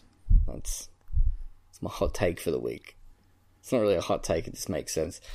Um, It's like a like a logical take. yeah, a logical take, a, a lukewarm take. Um, I do like a good lukewarm take. yeah, it's just a, like, yeah, this is what I think, and it's like everyone agrees, and it's everyone's fine. We move on. everyone everyone nods their head, and then we move on to the next news in story. agreement. Yeah. Uh, shall we move on to the next news story, Kyron? I don't want to bum him out with any more EA, so I think we should. I think we should, and I think with this next one's going to make us feel pretty happy. So, um, because it's fucking jolly. This is a jolly story, Kyron. This is the definition of jolly, right? Yeah. here. So, uh, obviously, we are on the cusp of uh, Sea of Thieves finally coming out, um, which we are both pretty excited for, uh, especially now that we both Yeah. own Xbox Ones and we'll be able to play it. um, I am ready to be a pirate and fire myself out of a cannon. Fuck yeah. I'm ready to get super drunk and just be an absolute menace. Now I'll help out for a bit. It's fine. Um, I believe it. so there's been a, there, there's yeah I wouldn't. Uh, there's been a few uh, uh, betas and whatnot that have been going on over the the past uh, three or four five months even I suppose. Um, in fact, there's one coming out. There's a stress test this weekend as well, which I've decided I'm not going to jump into. I'm going to wait for the game. I'm like, I played it at PAX, and that was enough for me to go. You know what? This is going to be something fun. I think. So, Is it open or is it? Because I know a lot of the beta so far have been pre-order or like yeah, games preview or something exclusive. I think you're right. This one's for Xbox insiders. Insiders, that's the one, not not preview. That's different. This one's yeah. This is the insiders. Yeah. Um, no, because that other game just came to Xbox preview. The Deep Space Rock Dwarf mining game that looks interesting. I watched, Sure. I watched a trailer for it. It's you're like you're dwarfs on a like a planet and you go like mine and shoot aliens and it looks really fun. It's like four player co op. Um, but yes, speaking of co op, Rare have uh, actually started immortalizing some of their uh, players from these uh, these betas and some of their achievements in the game itself, which is um fucking cool. So there's a, It's really cool. over on Eurogamer, there's a there's an article about this, but it's got pictures of of uh of uh people. So there's one here of a uh yeah someone someone fell uh they they they died by falling from their ship's crow's nest more than anyone else in a in a play session. So they got immortalized uh with their feet sticking out of the ground and like a little grave site on uh on Shipwreck Island. Uh, and there's a whole bunch of these up there as well. Um, and it's not just like you know yeah every, everyday players and whatnot as well. Uh, I believe uh, Griffin McElroy from Polygon and uh, also like my brother, my brother and me podcast, uh, and just my absolute spirit animal because I fucking adore him. Um, he was notoriously uh, known for eating a banana the wrong way during a Sea of Thieves video during E3 last year by eating it just peel and all, much like the character does in the game. I was gonna say that's how I do it in the game, isn't it? They eat Yeah. the whole thing. They just sort of like put it in their mouth and sort of eat it, like very video game esque uh, motions. But uh, Griffin obviously thought it was worthy enough of him to to uh, poke a little bit of fun at. Uh, and now they've immortalized him in the game with a skeleton uh, lying down against the wall with the words Griffin scrawled in it and uh, a banana uh, in his hand, uh, which I think is fucking great. Uh, makes me laugh a lot. Um, but yeah, this is really cool. Like, and I'm wondering if this is going to be like a constant thing, or whether it's going to be like a, so, like something related to servers that you that you populate. So that's there'll be more of a chance of you popping up in it. Um, to say we're playing together and like you know, I I've misfired a cannon more times than anyone else, and and I get like immortalized somewhere in, in the world for like a week or so. I think this is going to be like a like a thing that happens across the Sea of Thieves world, and I think it's also besides being a, an obviously ingenious move for for the clear reasons. I just think it's clever because Rare clearly sees that part of the reason Sea of Thieves is going to live or die is community. If you foster a good community, like you can, your game can live for a very long time. And this is a very good way to get your community to care and to play and to do really weird things. I'm trying to figure. I'm scrolling through them now to try and find a really fun one. Well, the, I, I I thought I'd read the um the letter from one of the um the uh the like the developers of the game that they posted on the uh, Sea of Thieves forums. Uh, it goes ahoy there, uh, ahoy there forum. Early into the development of Sea of Thieves, Rare had decided that they wanted to create the ultimate pirate game experience, a game that would strive to be the most welcoming, fun, and inclusive game available with a strong focus on the sacred bond between the crew, their teamwork, and laughter. With those ideals set in stone, the team got to work. One way that Rare wanted to celebrate the amazing community was by actually having the community shape the world and leave their mark on the sea of the on the Sea of Thieves. It was to their, uh, it was to the surprise of all of us when we began to notice pirates immortalized in the game with in-game Easter eggs. Each tribute has a story, a legend, a reason why that pirate made their mark on the development of Sea of Thieves. And then there's like a list of them below as well of uh, some of the, the, the most noticeable ones. Um, man, this is I, I remember I remember them saying that they wanted to have like a, a uh, they wanted players to sort of have an impact on the world around them. I believe when they were talking about the game in one of the interviews that they might have done. Um, and I guess this is what they were talking about. This is really cool. Yeah, absolutely. Like I said, genius move because the community is going to be what this game lives or dies by. Uh, because it's just about jumping in with your friends and being pirates, and this is gonna people are gonna have fun Yep. just doing stuff. I don't know if this will be a thing they keep adding to, but I honestly think it might be. Maybe not frequently, but like every now and again, if there's like a ridiculous achievement, they might do something. Exactly, and it's, Like- it's, it's something you could cycle through as well. Like you know, I guess if you, I'm sure want to. someone's gonna gonna pick like a ridiculous task to try and do immediately when a game comes oh, out. like Oh, absolutely. maybe first person to kill a kraken will be like marked in the game somewhere in like a oh. book or on a scroll or something. or in a Something tavern like that I could see them really sort of Yeah. Yeah, Like that's the sort of stuff I expect to see them immortalize. And it's just such a good idea, Joel. I love it. Oh, Because like, if I think about like, it's a little bit different, but like, you know, every time we get like a new map in Overwatch or something like that, it's always fun to go through and look for all these little Easter eggs and things like that. But the fact that this is like next level, where it's this is like honoring people who have played the game and have put in the time and have had those uh those stories to tell.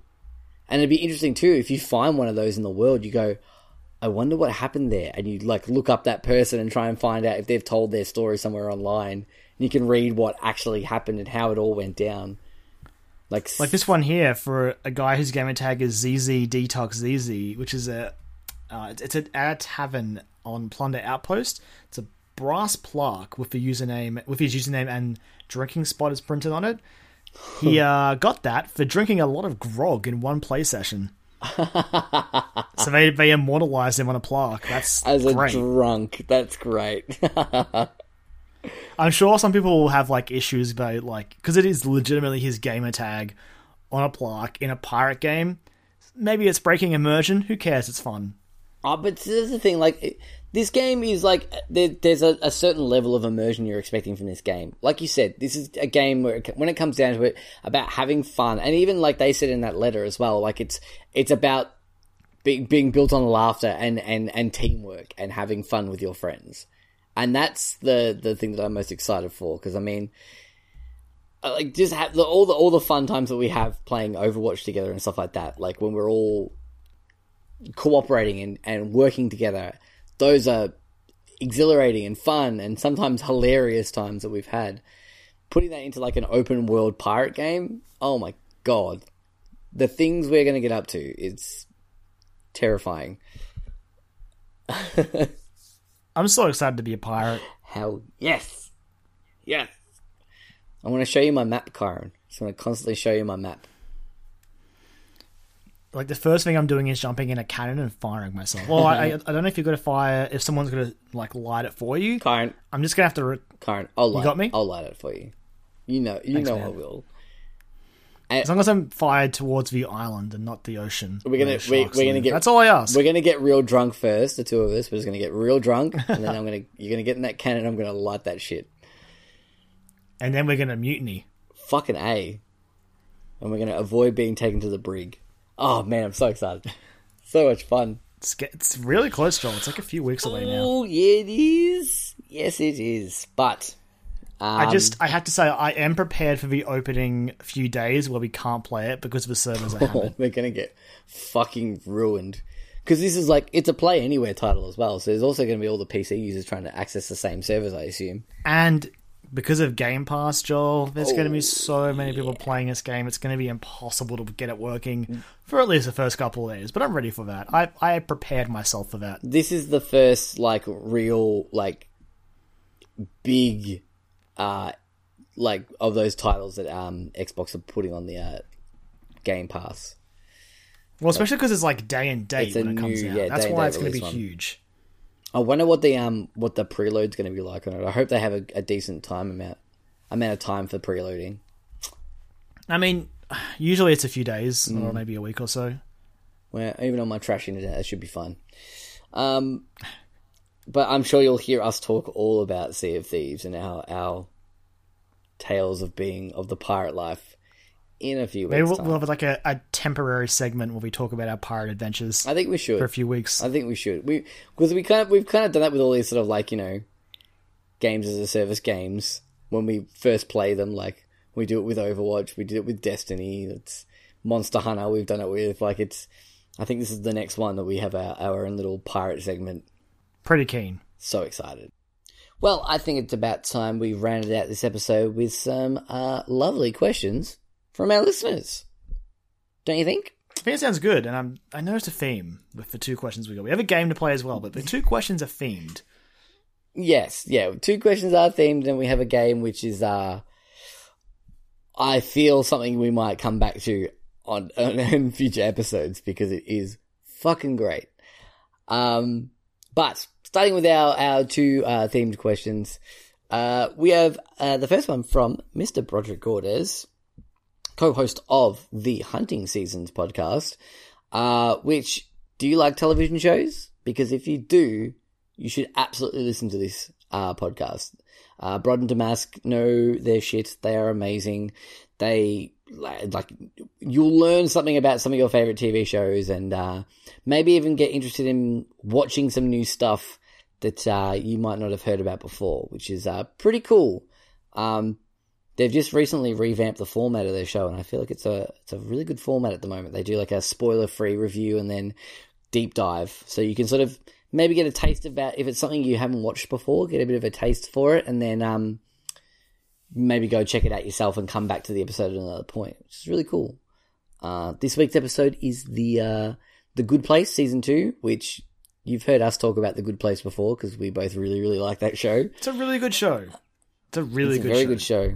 Mm, um, so if you're a bit of a fan of Michael Schur uh, and things like Brooklyn Nine Nine or Parks and Rec, or, or even The Office, which I finished watching this week, I don't know what to do with my life now. I'm really sad. I used to come home from work and just watch some episodes of The Office, and I don't have that anymore. The answer is Um, honestly watch more Brooklyn Nine Nine if you haven't. Yeah, I, I actually I think that's that's next on my list. I'm actually going to go watch Brooklyn Nine Nine. I'm into season Um, four right now, and I man, I'm still blown away by how much I'm enjoying this show. Yeah, I hear it get it gets even better. Um, I, I hear the most recent season was really good.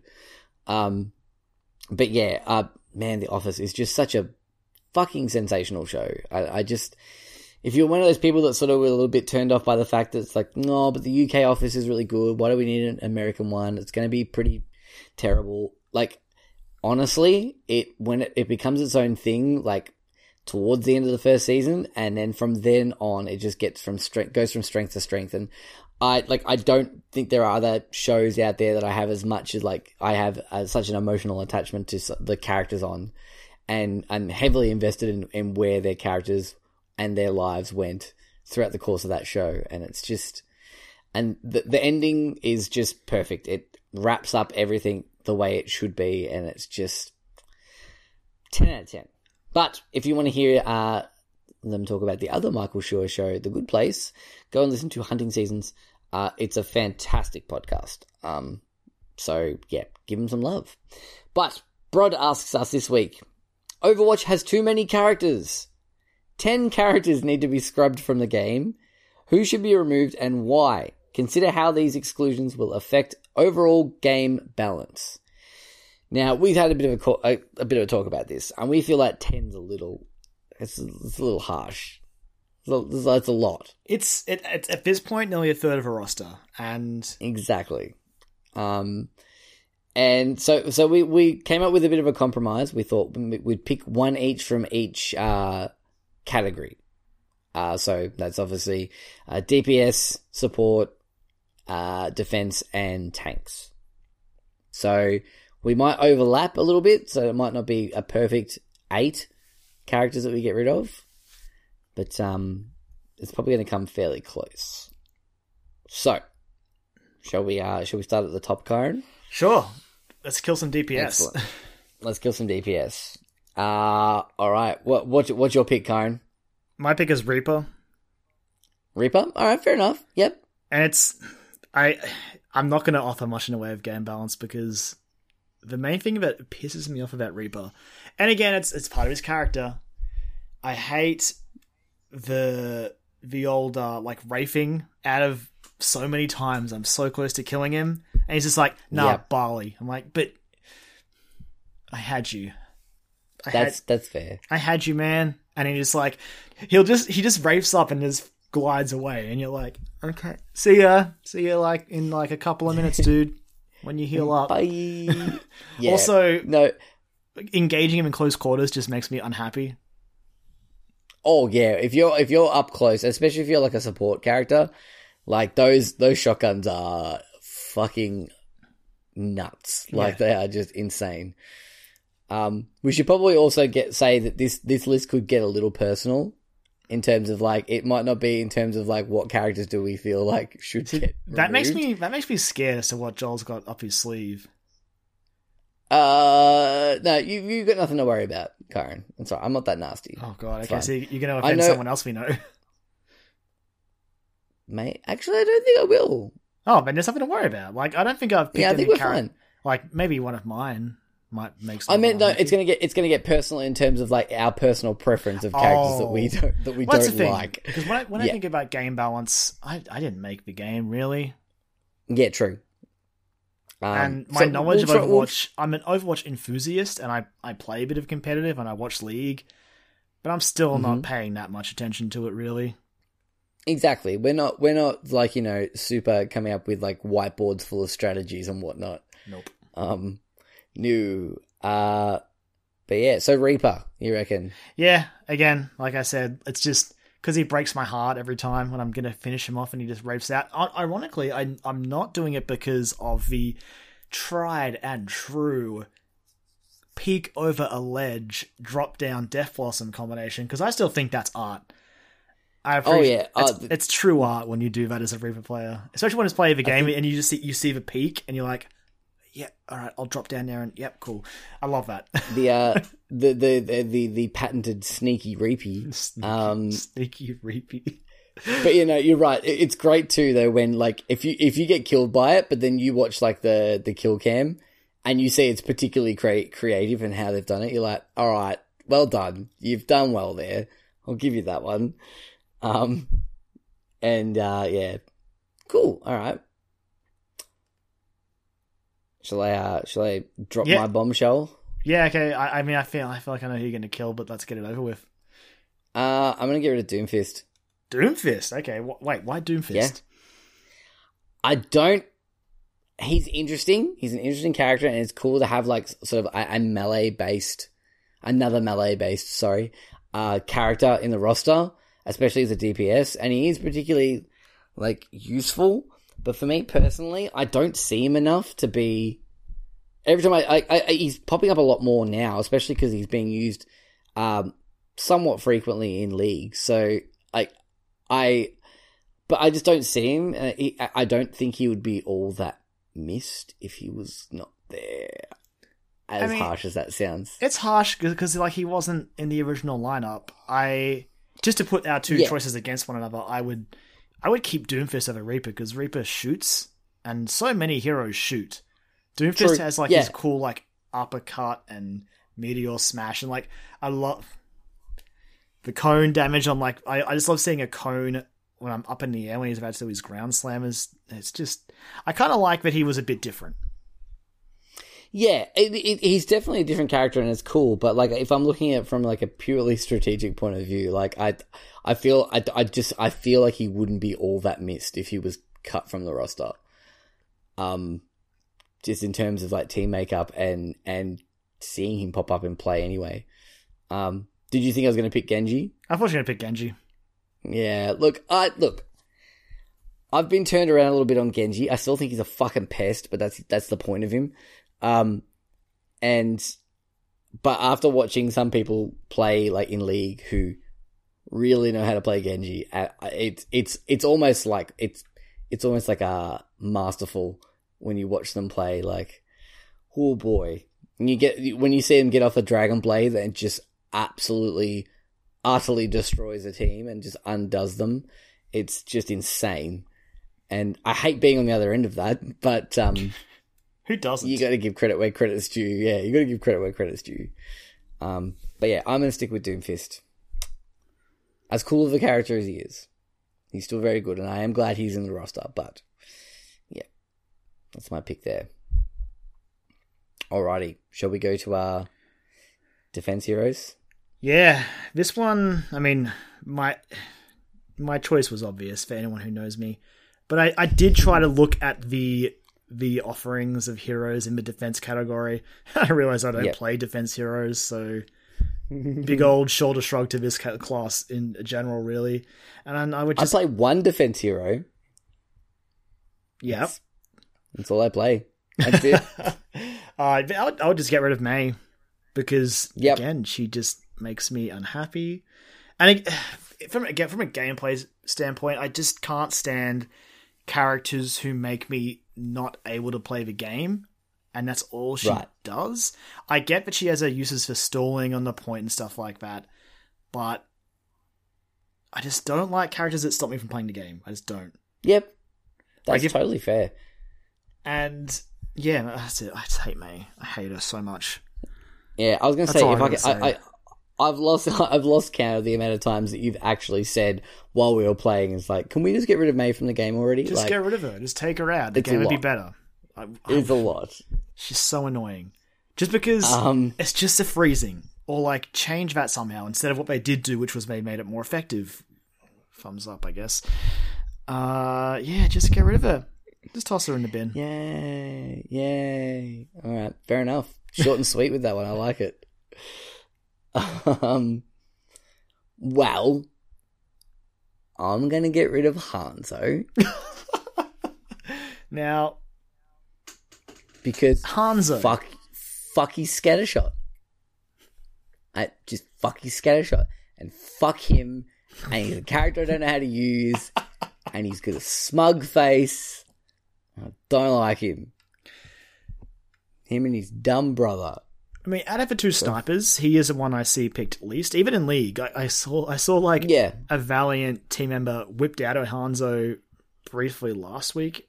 Um, that seemed to to get some sort of reaction from the crowd and the commentators, but I just yeah, and even in I mean in competitive games, obviously there are the odd Hanzos, but I mean it's hard to say on consoles because I feel like judging the sniper classes is better done on PC, and I just think Yeah. that Widowmaker as a sniper, her options and the damage she can do. Oof. Oh yeah, I mean, granted, her Oh, yeah. ultimate is sort of uh, a, an ability that Hanzo has out the gate, but exactly. Yeah. whatever. Um. Also, to like Hanzo's almost become a little bit of a joke now. he really Like- has. It's uh, and I all I almost feel bad for him. um. Because he's actually, as a character, he's interesting. Like his backstory, like the dragon short, is actually really good. I actually really like that short. And bows are um, cool. Eh, uh, Of course, absolutely, yeah. And his character design's great. He's got some great costumes.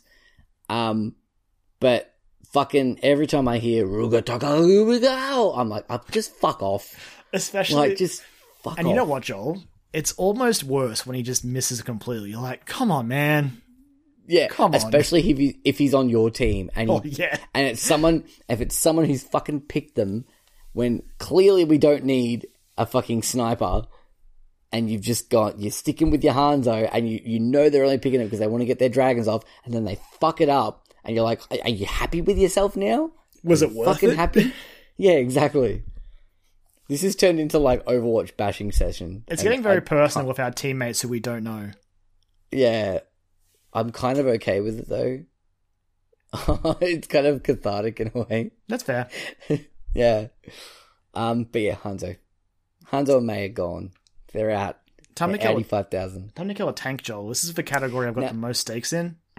Yeah, this is where things get a little bit more interesting for me. The, the, this the next the next category in particular. But um, but yeah, tank heroes. What do you what do you got for me, Kyron? So out of the tanks, I decided I, I don't know, I'd, I'd probably take out Reinhardt. Really? Yeah, Yeah. his role as a shield is cool, but again, in my opinion, I just even though it doesn't last as long, I just prefer the shielding that Orisa can offer as well as a gun. I'm I'm kind of a sucker for the flexi heroes. Like we just had Brigitte added, and she's like a flex support sort of tank with her little shield. Orisa sort Yep. of has the DPS output as well as her barrier shields, and I just and Reinhardt is cool.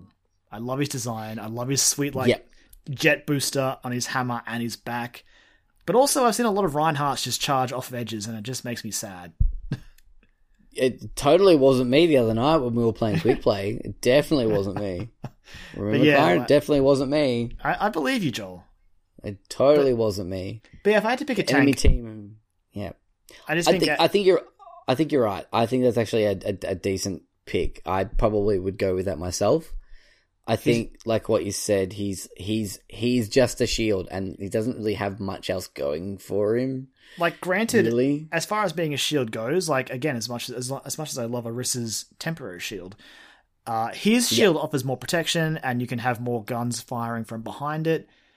But yeah, I don't know, man. It's just out of all the tanks, he's the one I would probably look at and go, yeah, Orisa fills some of your role, and the other tanks are just sort of more interesting to me, at least.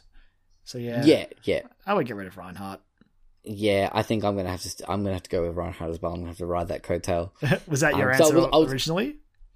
Uh, I didn't. I actually didn't really have one. I was like, I'll just wing that one on the spot. Um, but I think that like that definitely makes the most sense. Really, if we had to get rid of one, um, I mean, the rest of them are just way too important. If you've got someone who's good as them, like I mean, a good Reinhardt is still good, but uh, ab- absolutely. But I think in terms of like engagement as well, like as someone who play, if if you play a Reinhardt, like it, you've got one job and that's all you've got to do basically. And let's just hold that shield up and try and hold the fort.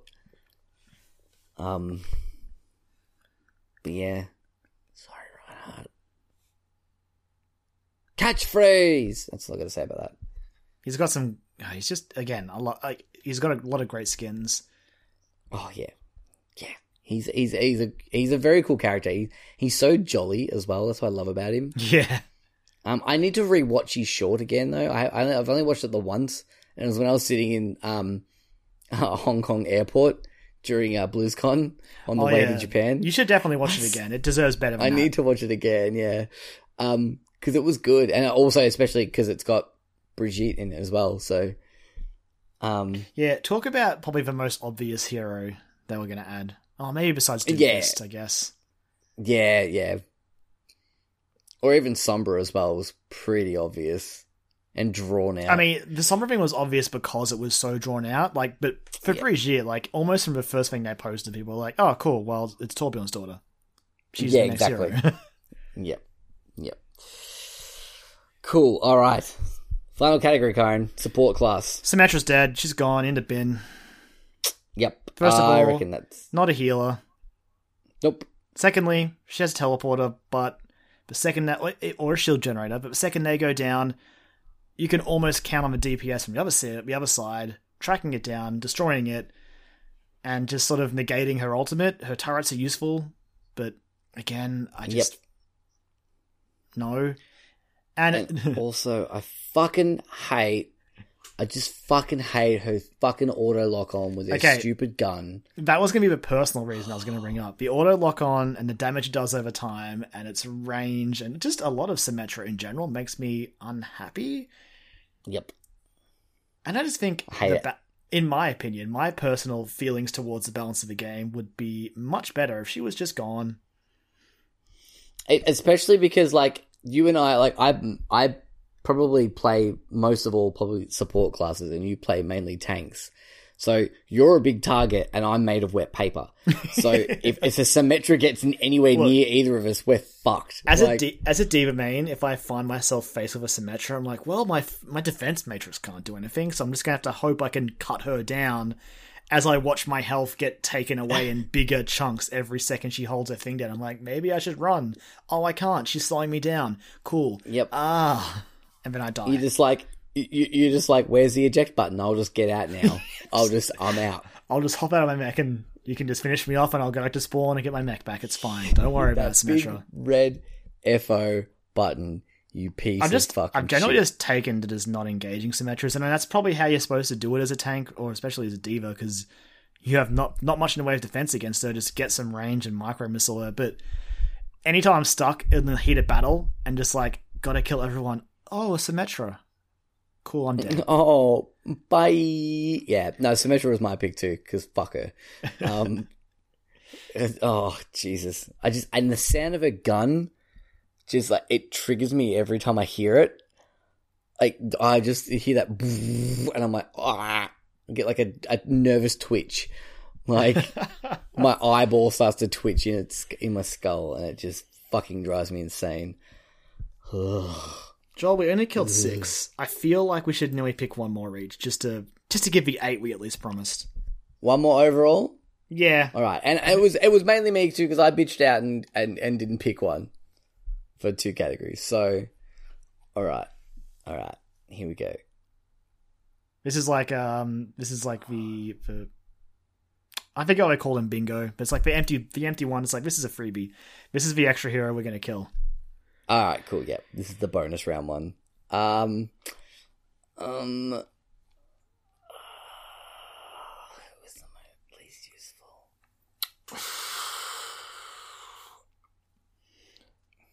I'm gonna get rid of Bastion. I was looking at him. He's a turret. Yeah, yeah. We've already got a turret. It's Torbjorn, and he's much more versatile. Ah, actually, that's a lie. Like, Yeah. Bastion is Bastion is a decent character, but also if we're talking personal reasons as well, every time we see a Bastion pop up, we're always just like, "Oh, fucking Bastion! Are you serious? Why would you pick a fucking Bastion on this?" And yeah, I've seen too many attack bastions in my day, and like they work oh. sometimes. you've got to be you you've got to be working together. Like you've got to have like a a decent Reinhardt, except in our game when when Reinhardt doesn't exist anymore. But like you've got to have Orisa can shield him. Orisa, yeah. So you have an Orisa there, um, and like try and get set up that way. But I also like Bastions are great for me as a Zenyatta player because I like sniping them.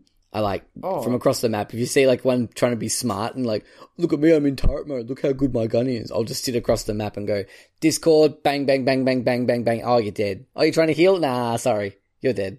Oh, you watch even- them like transform out of it and try and run away. You're like, you come back here, motherfucker. Even as a Pharah player, like getting behind them and above them and Yeah. shooting in the back, and then watching them like desperately flinging their turret and go, "Where's the Pharah?" Like that's it is fun, but also Yeah. no, no. and watching a Genji just tear one apart with like deflect, like Yeah. oh, it's just magical if they do it right. You see like a dumb Bastion player that just like goes that sits in like turret mode and just blasts away, and along comes a Genji and just goes ding ding ding ding ding ding, ding and you just see like Bastion fall apart. it's great. Yeah, I'm gonna get rid of Bastion.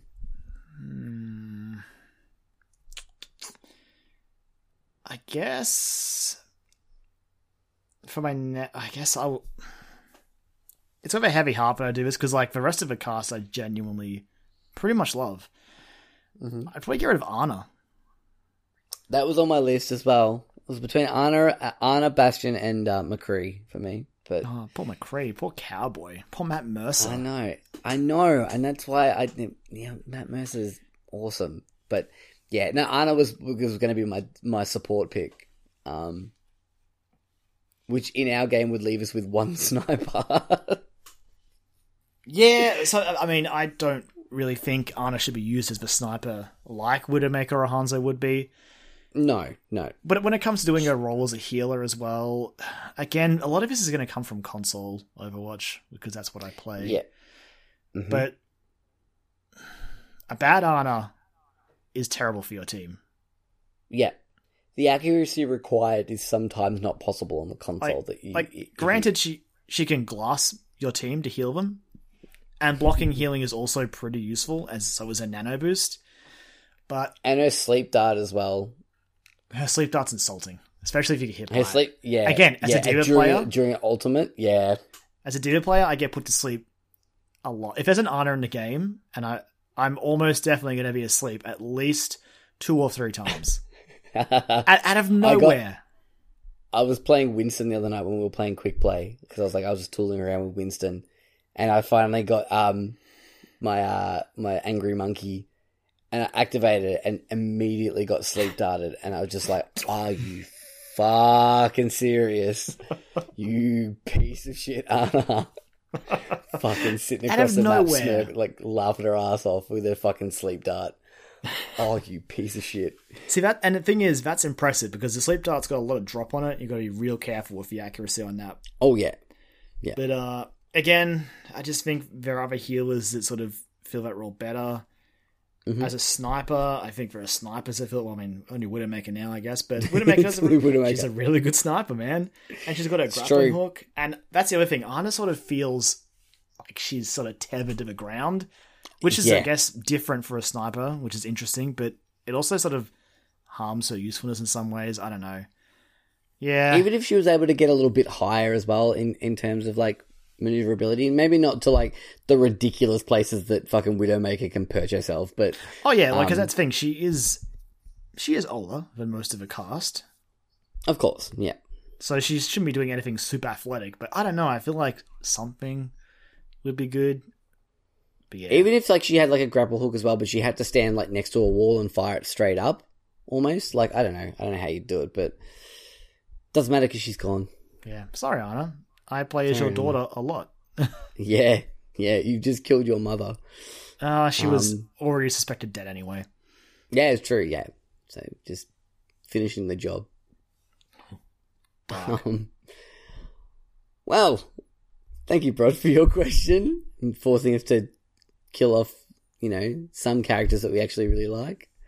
Um, because we've we've established now that Brod wants to like inspire discord between between us and and things that we like. Now he's the the chaos engine to our our See, podcast. I don't think that question would have worked for this, just because I know that the char- some of the characters I play as you like, so I'm pretty safe.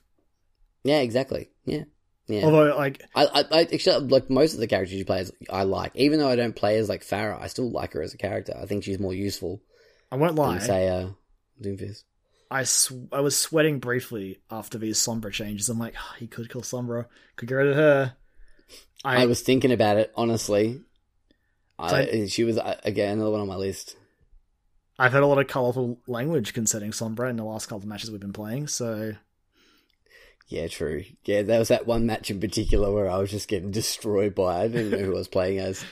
I just couldn't make any progress as a fucking Sombra was everywhere, just everywhere. And also, also we had we had like two potatoes playing with us as well, so like actual real life potatoes. So, um, there was that. I mean, it makes it more difficult. Yeah, yeah, it does. Um, they no opposable thumbs.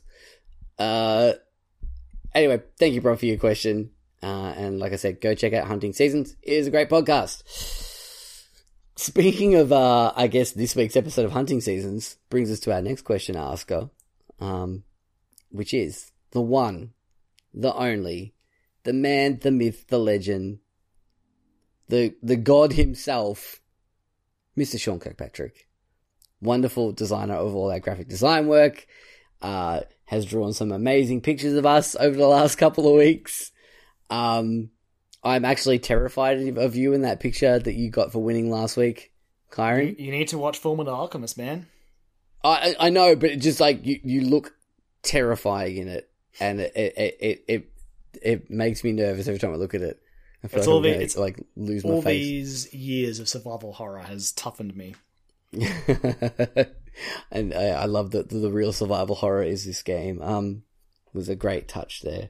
Um, but yeah, he's like stupidly talented and just amazing as a person and as an artist. And uh, you can also find him on hunting season this week, uh, talking about the good life, the good life, the good place. Good place. Where'd you pull a good place. life from? I have no idea. I actually have no idea where that came from. Um, maybe I was thinking about Kanye. I don't know. Um, Stop. Yeah, so talking about talking about good play season two. Um, but Sean asks us, Overwatch needs more characters, especially because we've just killed a whole bunch of them. we did just get rid of about eight of them. Yeah, so we do need some more characters. But he says Overwatch needs more characters. Give us your pitch for a new character you'd like to see and play as. Claren, Jetpack Cat. Already cut let's hap- let's let's make it happen. No, let's make it happen. Let's make it happen. Jetpack Cat doesn't need a new name. It's just Jetpack Cat. That's what you call it. And it's going to be a blatant ripoff of Rocket Raccoon Oh my from god. Guardians of the Galaxy. no, no, none of this feels like Overwatch, man. Nah, nah, it does. It does. Less less cursy, less sweary. Let's put it that way. like slightly less disgruntled. Still a little bit of an old codger, but like less disgruntled. I was thinking more as like he's like like they'd be like a tinkerer, so maybe could build like the, their ultimate is like building like a, a bomb, so they could use their jetpack to get across behind, build bombs and sort of disrupt from behind enemy lines. So sort of like That's what I have D.Va's mech exploding. Yeah, but with like less skill involved. Not to be fair, like it could be cool if there's an ultimate where you could sort of plant a bomb. Uh, yeah, for that's what I later thought. Like, detonation.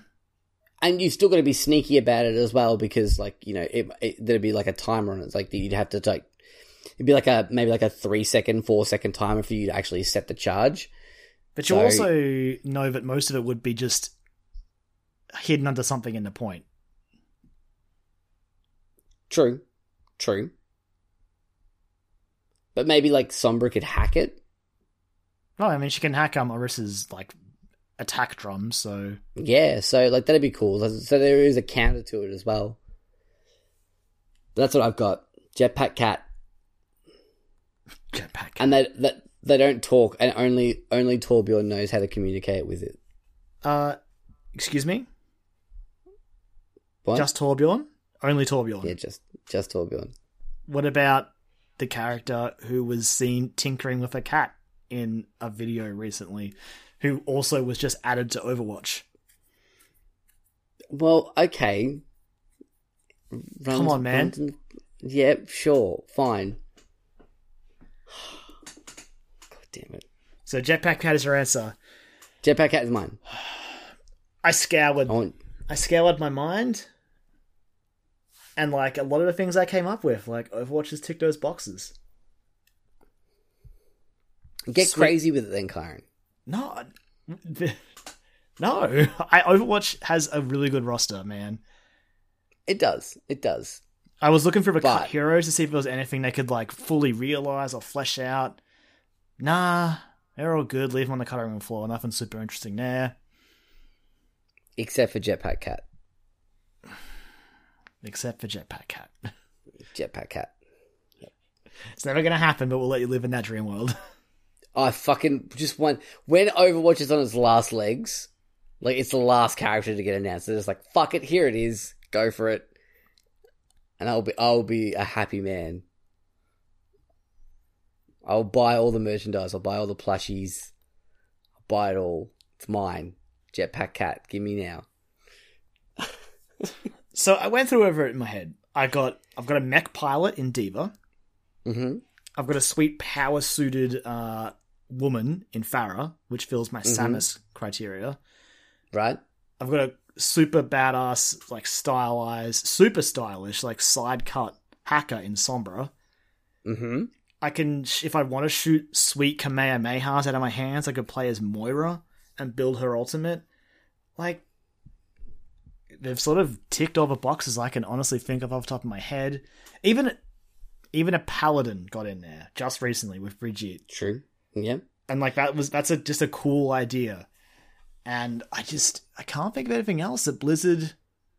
What about a character with like a sweet trick weapon, like like a Bloodborne esque trick weapon?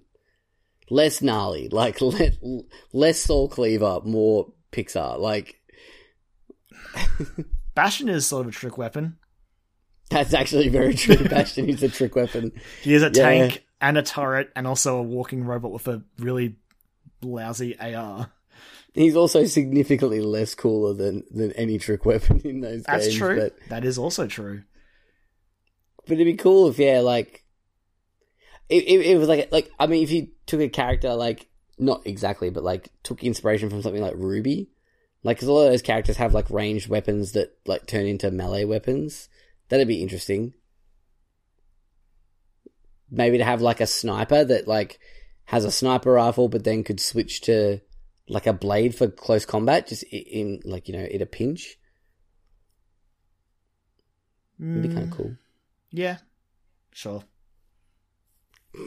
Blizzard make the heroes, man. They're doing, they're killing it. That's true. Yeah, that, that they're doing they're doing their job, and we're not getting hired anytime soon, so it's totally fine. Well, considering your suggestion, they already already looked at and were like, Jeff Kaplan was I just will- like, nah. No. I will help them flesh it out.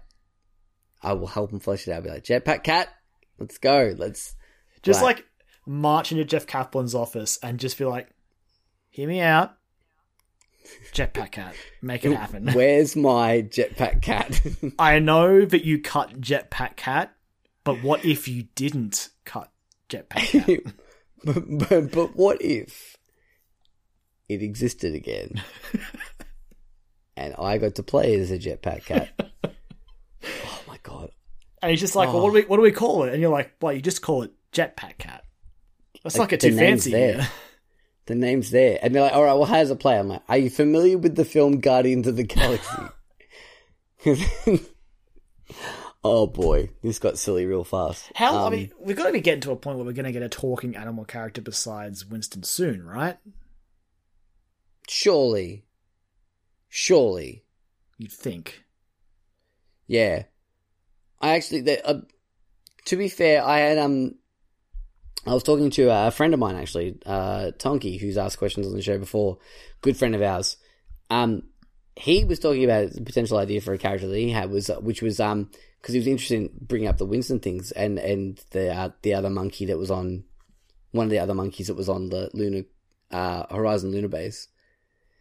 Um, and, and as like a smaller character, so like a smaller, kind of almost like a baby monkey that could run around um, and like attach themselves to other heroes to sort of give them buffs. And I was like, that'd be kind of cool to have like you know like solely based around like buffing characters like like so you jump around like you'd ride on the back of say like a Winston or like a D.Va. You know, like you jump up on top and then like you can activate certain things almost like uh Lucio, I guess uh, different kinds of buffs that you can you can deal out, like maybe quicker move speed or um, healing or damage boost. Um, yeah, something like that. And when he was talking about it, I'm like, that's kind of cool. I like that idea. That's a creative choice. Like that's that's interesting. I don't know. Mm. I'd be really. I would I would be open to that idea. I would be worried about. Yeah, I don't know. It's a cool idea. I like it. I'm trying to think of how. How you'd feel if you picked that hero and you're sort of like. I guess if your team was moving together and you could have. Yeah. Interesting idea. Yeah, obviously, if you kept them like sort of uh, still super mobile as well, so um, maybe they could like launch themselves like a jump like Winston's, but it was able to be used a lot quicker and and to cover more ground or something. I don't know. Um, but yeah, because like we've got a lot of big characters, we don't have any small characters, and a lot of MOBAs. I know it's not quite a MOBA, but like a lot of MOBAs and things like that have like really small characters that are all about giving buffs and and support characters. Can you imagine trying to hit this thing? Exactly. That's the thing. Like, you'd have to have a like Zenyatta to put like Discord on it and maybe like try and splash damage it with a like a Pharah or even D.Va's rockets, just to try and put it down. I don't know. That'd be kind of cool though. Interesting. Hmm. But It would it would nearly need to have not much health to make up for being if it's depending how small you know how small it is. yeah, exactly. I think yeah to to, to counter it, it'd be like it'd probably be the, the character with the least amount of health, and it'd be a really tricky character to play. But it'd be kind of cool. Anyway, thank you, Sean, for your question. Um, it was a lot of fun, and now all I'm thinking about is jetpack cats. So I can tell. I, I yeah, Let's get a let's get a, a count on how many times it said jetpack cat in like the last Kyron, five, I've minutes. got it. I've got it. Jetpack cat mixed with the tiny monkey idea. Done. Ship it. Cut. Print. Ship There it. we go. yep. Ship it. It's done. Get on the PTR. Yep. Get it up. It's up there now. Kyron. Console's got PTR now. Only for this character though. Can't play as Brigitte. Can play as Jetpack Cat. I want to play as Brigitte though. Nah, Jetpack Cat. That's fine. I'll play as Jetpack Cat. uh, anyway, rounding out our episode this week, uh, we've got a wonderful game that was actually submitted last week from your housemate, Mr. Brendan Hill. Um, but we thought it deserved the time and uh, respect that it uh, deserves. So we thought we'd uh, we'd we'd move it to this week, uh, and we may come back to it because it's pretty uh, it's it's a pretty good one. So Brendan says to us, "This is a combo making game for the next game you have to play to completion. However, you only get to pick the genre and one modifier, and your handsome co-host gets to add a second modifier. You can add one too, but then they get to add another. Bonus points if you name your finished title. So, uh, shall we read through the list of genres and then modifiers? Sort of. um, Yeah, I guess. I was I was trying to think like would it would be cooler if we're surprised, but it's it's important that everyone knows what we're dealing with here. My God. Yeah, yep, yep. There's a, and I feel like, uh, like Brendan, if you're listening, I feel like you need to add to this list so we can draw from this game in the future. Um, because holy shit, some of these things are fucking great. Uh, so the, the list of genres we've got are survival horror, match gem puzzler, arcade racer, immersive first person sim, ARPG, visual novel, grand strategy, cricket, in parentheses, just cricket, uh, and open world. Uh, and then the modifiers that we have are real time weapon change, uh, on mobile, based on historical events, subversive post game, 100 hours long, riddled with bugs, cybernetic upgrades, in the time of cholera, a harem anime, in handcuffs the whole game, PS1 aesthetic, permadeath, collectathon, there are too many wolves. Wolves are helpful, but there are none. Now they're two separate ones. They're just separate. They're not the same thing. yeah. They're separate. They're modifiers. separate modifiers. Um, deep economic management, absurd plastic Whoa, accessory. You missed one. Oh, I did. Sorry, uh, unnecessarily detailed weather simulation. Uh, and then we've got that, as in the uh, automated targeting system from Fallout. Uh, fog gates, amiibo support, characters only shout, social links, and finally narrated by Jeff Goldblum. Oh man. Um, so, with those, with those out in the wild, um, who wants to go first? Huh? I'm gonna set you up for a fun one because I'm gonna pick two that, boy, just thinking about the two of them going together just makes me unhappy. So my genre alright, is cool. visual novel, Fantastic. and the modifier is characters only shout. like, im- imagine, imagine playing a visual novel, a game that is only really pictures and voiceover, has only shouting. It's just all, it's all, it's all caps lock all the time. Yeah, Just brilliant. Um, so this is the next game that you have to play to completion, Kyron. Yep. What are you gonna do Um, to it, Joel? I gi- I've um, given you a I'm- gimme here, so I know. next one's gonna be a bit more so- serious. there's- uh, I, I know. There's so many good ones though. I know. What's it gonna be? So many good ones. Visual novel characters only shout. I'm gonna have to go with there are too many wolves, Kyron.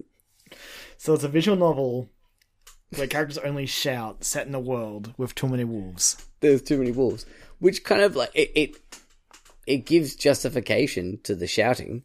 Or does it make it more absurd because the wolves will come to them quicker? Find out where they are. Mm, that's a good point. Because you don't know how like the, the, the wolves could be like pretty docile, but like if everyone's shouting shouting, might aggravate them, gonna yeah. Get, yeah. It's Hmm. tricky, I just thought because I thought there'd be lots of wolves around, so they're probably people are probably getting attacked by wolves, which would mean people are probably trying to shout to stop the wolves from attacking. But there are just too many wolves, Kyron. Too many wolves. too many wolves. I'm trying to think if I should add another modifier to make you add another one. Ooh. Nah, I think I'll leave that one. You know, I'll do. I'll do. I'll do a. I'll try to. I'll get a serious one for my next one. So I reckon you do a. You do one. I'll do a serious one. Then you do a serious one. That we try to make a game that would sell. Okay, cool. All right, I like it. Um, all right. Well, I'm gonna go with. I know because someone's the other person will obviously fuck it up, but that's fine. It's gonna happen. Uh, I'm gonna go with Arcade Racer yep. with a subversive post game. Okay. Some would say I'm trying to self sabotage myself here. Yeah. Let's see. There's one that I want. I've got justifications for it. of how I want it to play out. Oh, this is a tricky one for me to try to screw up on you, Joel, because I feel like most of these would be good for a driving game. Or like they're things that you'd be like, fuck yeah, put that in my driving game. Yeah, Kyron, you know I like stupid shit, so that's the thing. Like most of these I'm okay with. And I feel like Brendan has chosen most of these with that in mind.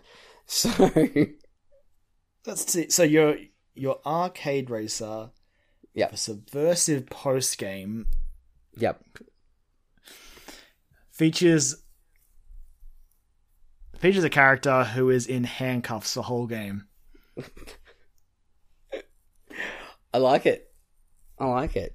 Gotta drive with your with your knees. Not safe. You drive with your knees, that's fine. Don't don't recommend it. Don't do it. And the the ending like the subversive ending is the fact that uh, I'm trying to think of a really good twist here. Is that I uh no is that uh you were actually like a cop all along and you've Oh. been handcuffed and you, the person you're chasing is the person who put you in handcuffs and they've got the key so you've got to get it back All right, so hang on. That's that's fine and all that, but how how do you get the key back if you're handcuffed driving a car? How are you getting out of a car? burnout 3 style you fucking Oh, run okay, off the road takedown. Okay, fair enough. yeah and in the process you try and knock your door off so you can just sort of step out you know So that's that's, that's like the, the that's the tactical element. You've got to sort of try to Exactly. get your door off as you're chasing him, and then run him off a road. It doesn't have to be the door. It just has to be part of the car that Well, makes it able for you to get out of the, car. The door car. makes the most sense, and then you could the door makes the most sense, but you get the less points for that. oh, okay. If you take the roof off, if you if you if you do enough that you take the roof off, it's more points. Doubles your multiplier. I'm starting to develop this game in my head. This, this is like a game jam game, ready Do to wanna- go. Do you want to add any other modifiers, or should I do my second one? Uh, I, I think I'm good. I'm good. I'm gonna leave Okay. it. All right, so try to make a game that a genuine game that I want to believe in before you come in and ruin it with another modifier. How about Hmm.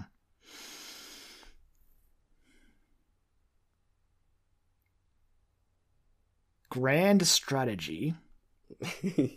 right.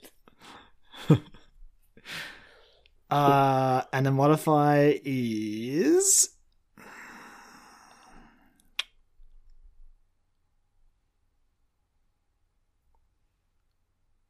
Ah, what have I done? Based on historical events. All right, let's see what you do. Okay. All right. All right. So you That- that grand seems like strategy, ba- it makes sense. You know, they sell those games, and they're good. Yeah. For what are you going to do to it? Absolutely. Absolutely. Um, look, as much as I'd like to dip back into the there are too many wolves pot, It's a well that Because it- has no bottom. it just it just fits everything so perfectly. Um, hmm. So, his- so is that is that grand strategy based on historical events? yeah. Um, that's also a harem anime. God. There we go. That's it. There goes historical events. now it's a No, harem it's anime. just it's just told through a really interesting So- lens. That's okay, all. so it's historically accurate but framed as a harem anime. yeah, absolutely. Yeah, there's layers to it, Kyron. God, imagine. and like, because it's a strategy game, you would only really see it in like if it had like Civ esque conversations with like Oh my- leaders and stuff. god, yes. For the sake of our Oh. listeners, I mean, I'm I'm sure most know. Mm, Just in case, should we clarify what a harem anime is? yeah, I think so. oh I'm trying, to. I'm trying to find a good definition A of good, it. yeah, yeah. Here we go. a Here we go. All right, I found one on Wikipedia. definitive vision. So, a, a harem in anime and manga is an emphasis on polygamous or love triangle relationships characterized by a protagonist surrounded amorously by three or more members of either the same and slash or op- opposing gender, sex, and or love interests. So there you go. Mm-hmm. That's going to Yeah. be my historically accurate grand strategy game. Just getting into a sexy love triangle with Gandhi. Oh, Hey, I've, I've, I've played Civ. I know what Gandhi's really after. It's nuke fucking button. nukes. That's he wants nukes. Yeah. Wants to hit that and he will button. stop at nothing to get to that. That's a good point, Um, actually. He's gonna yeah. seduce the hell out of you. Exactly. See, and you'll never see it coming. Thanks, thanks, thanks for doing that to my uh, grand strategy game, Joel. I appreciate it. That's no problem. No, I really think it's going to be a, a worthwhile investment and, and a, a worthwhile addition to the game. I think it's going to sell. It's going to fly up the shelves, the digital shelves. It can be called Age of Polygamy. Age of polygamy. Yes, yes. That is my- that is points there. My bonus points for naming it. I yep. No, I like it. I like it. Okay. All right. Something something that's something that could work.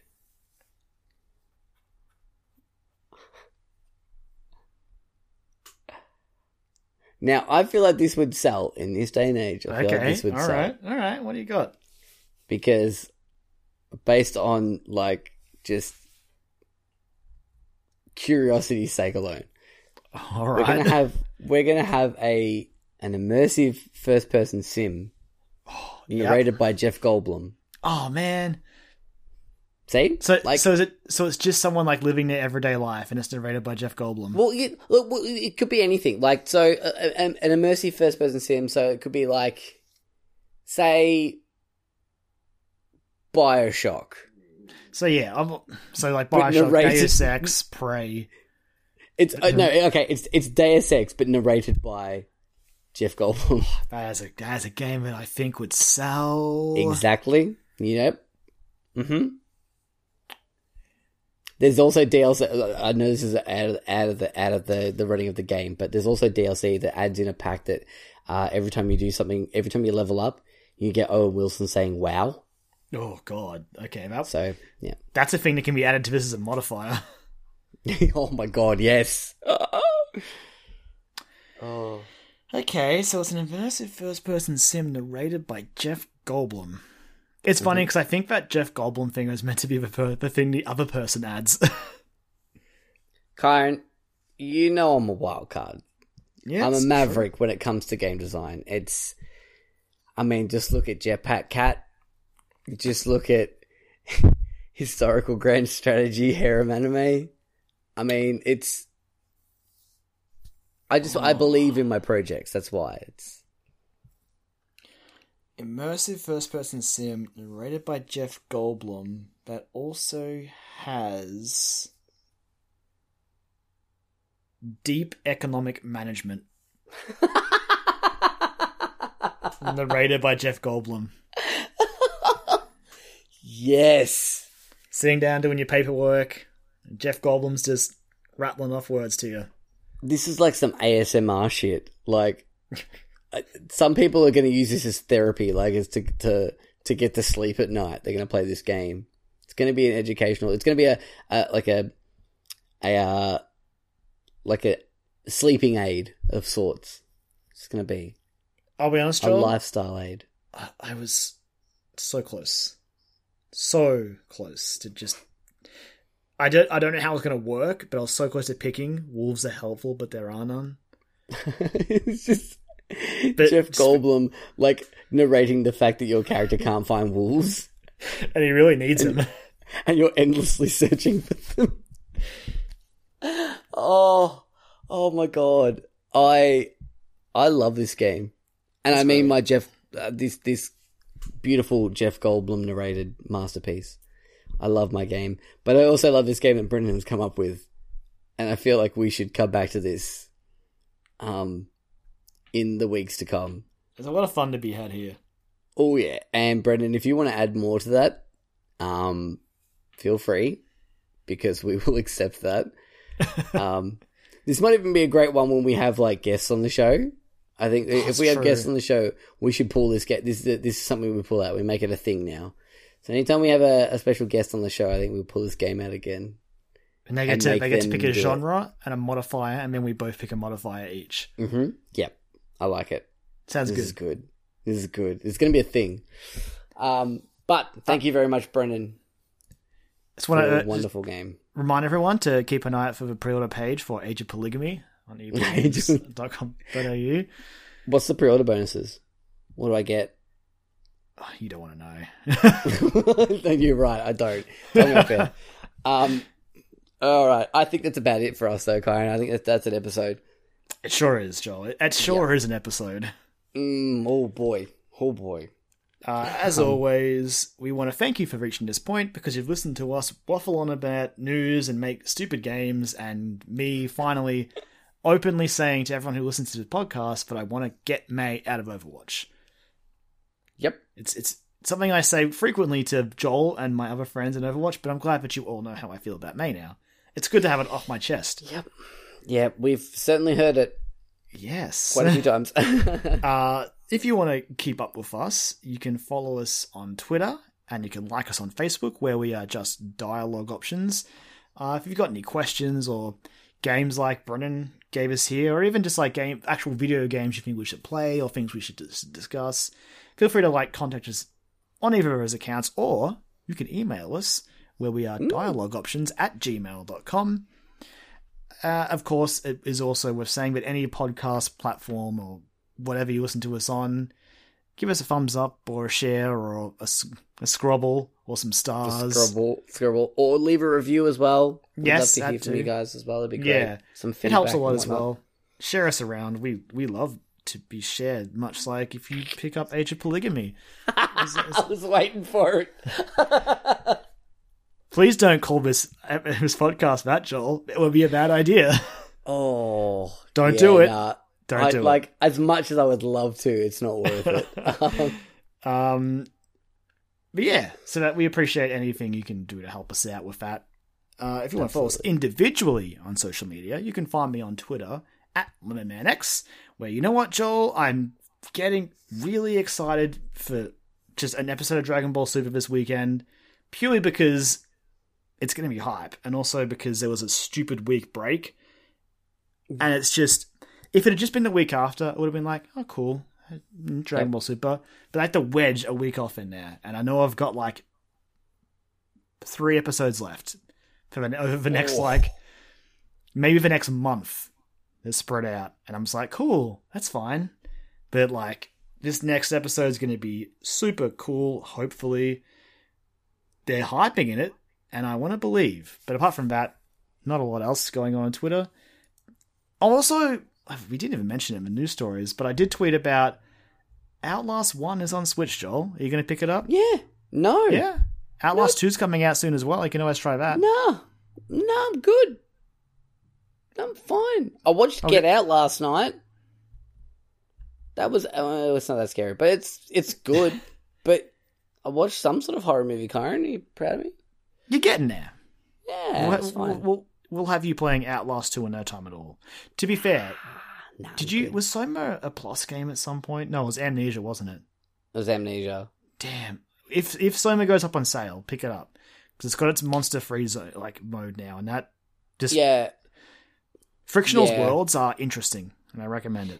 yeah, I'm I'm intrigued by that. I'll have to Uh, where can I find you on Twitter? Uh, you can find me at Jolie Mac, uh, where I haven't really been tweeting much. Um, I, yeah, I think I tweeted about finally watching the end of. Uh, uh, no, I didn't actually. I, I, tw- I tweeted about saying I got home from work and Impulse bought a ticket to see Alex Lahey. So you know, basically a good day. That was the, the the last tweet that I posted, um, and it was a good day. I had a good day at work, and I went and bought a ticket that night. I've been listening to a lot of Alex Lahey, and tickets were like thirty bucks, and I was like, "Fuck it, let's go." So, yay!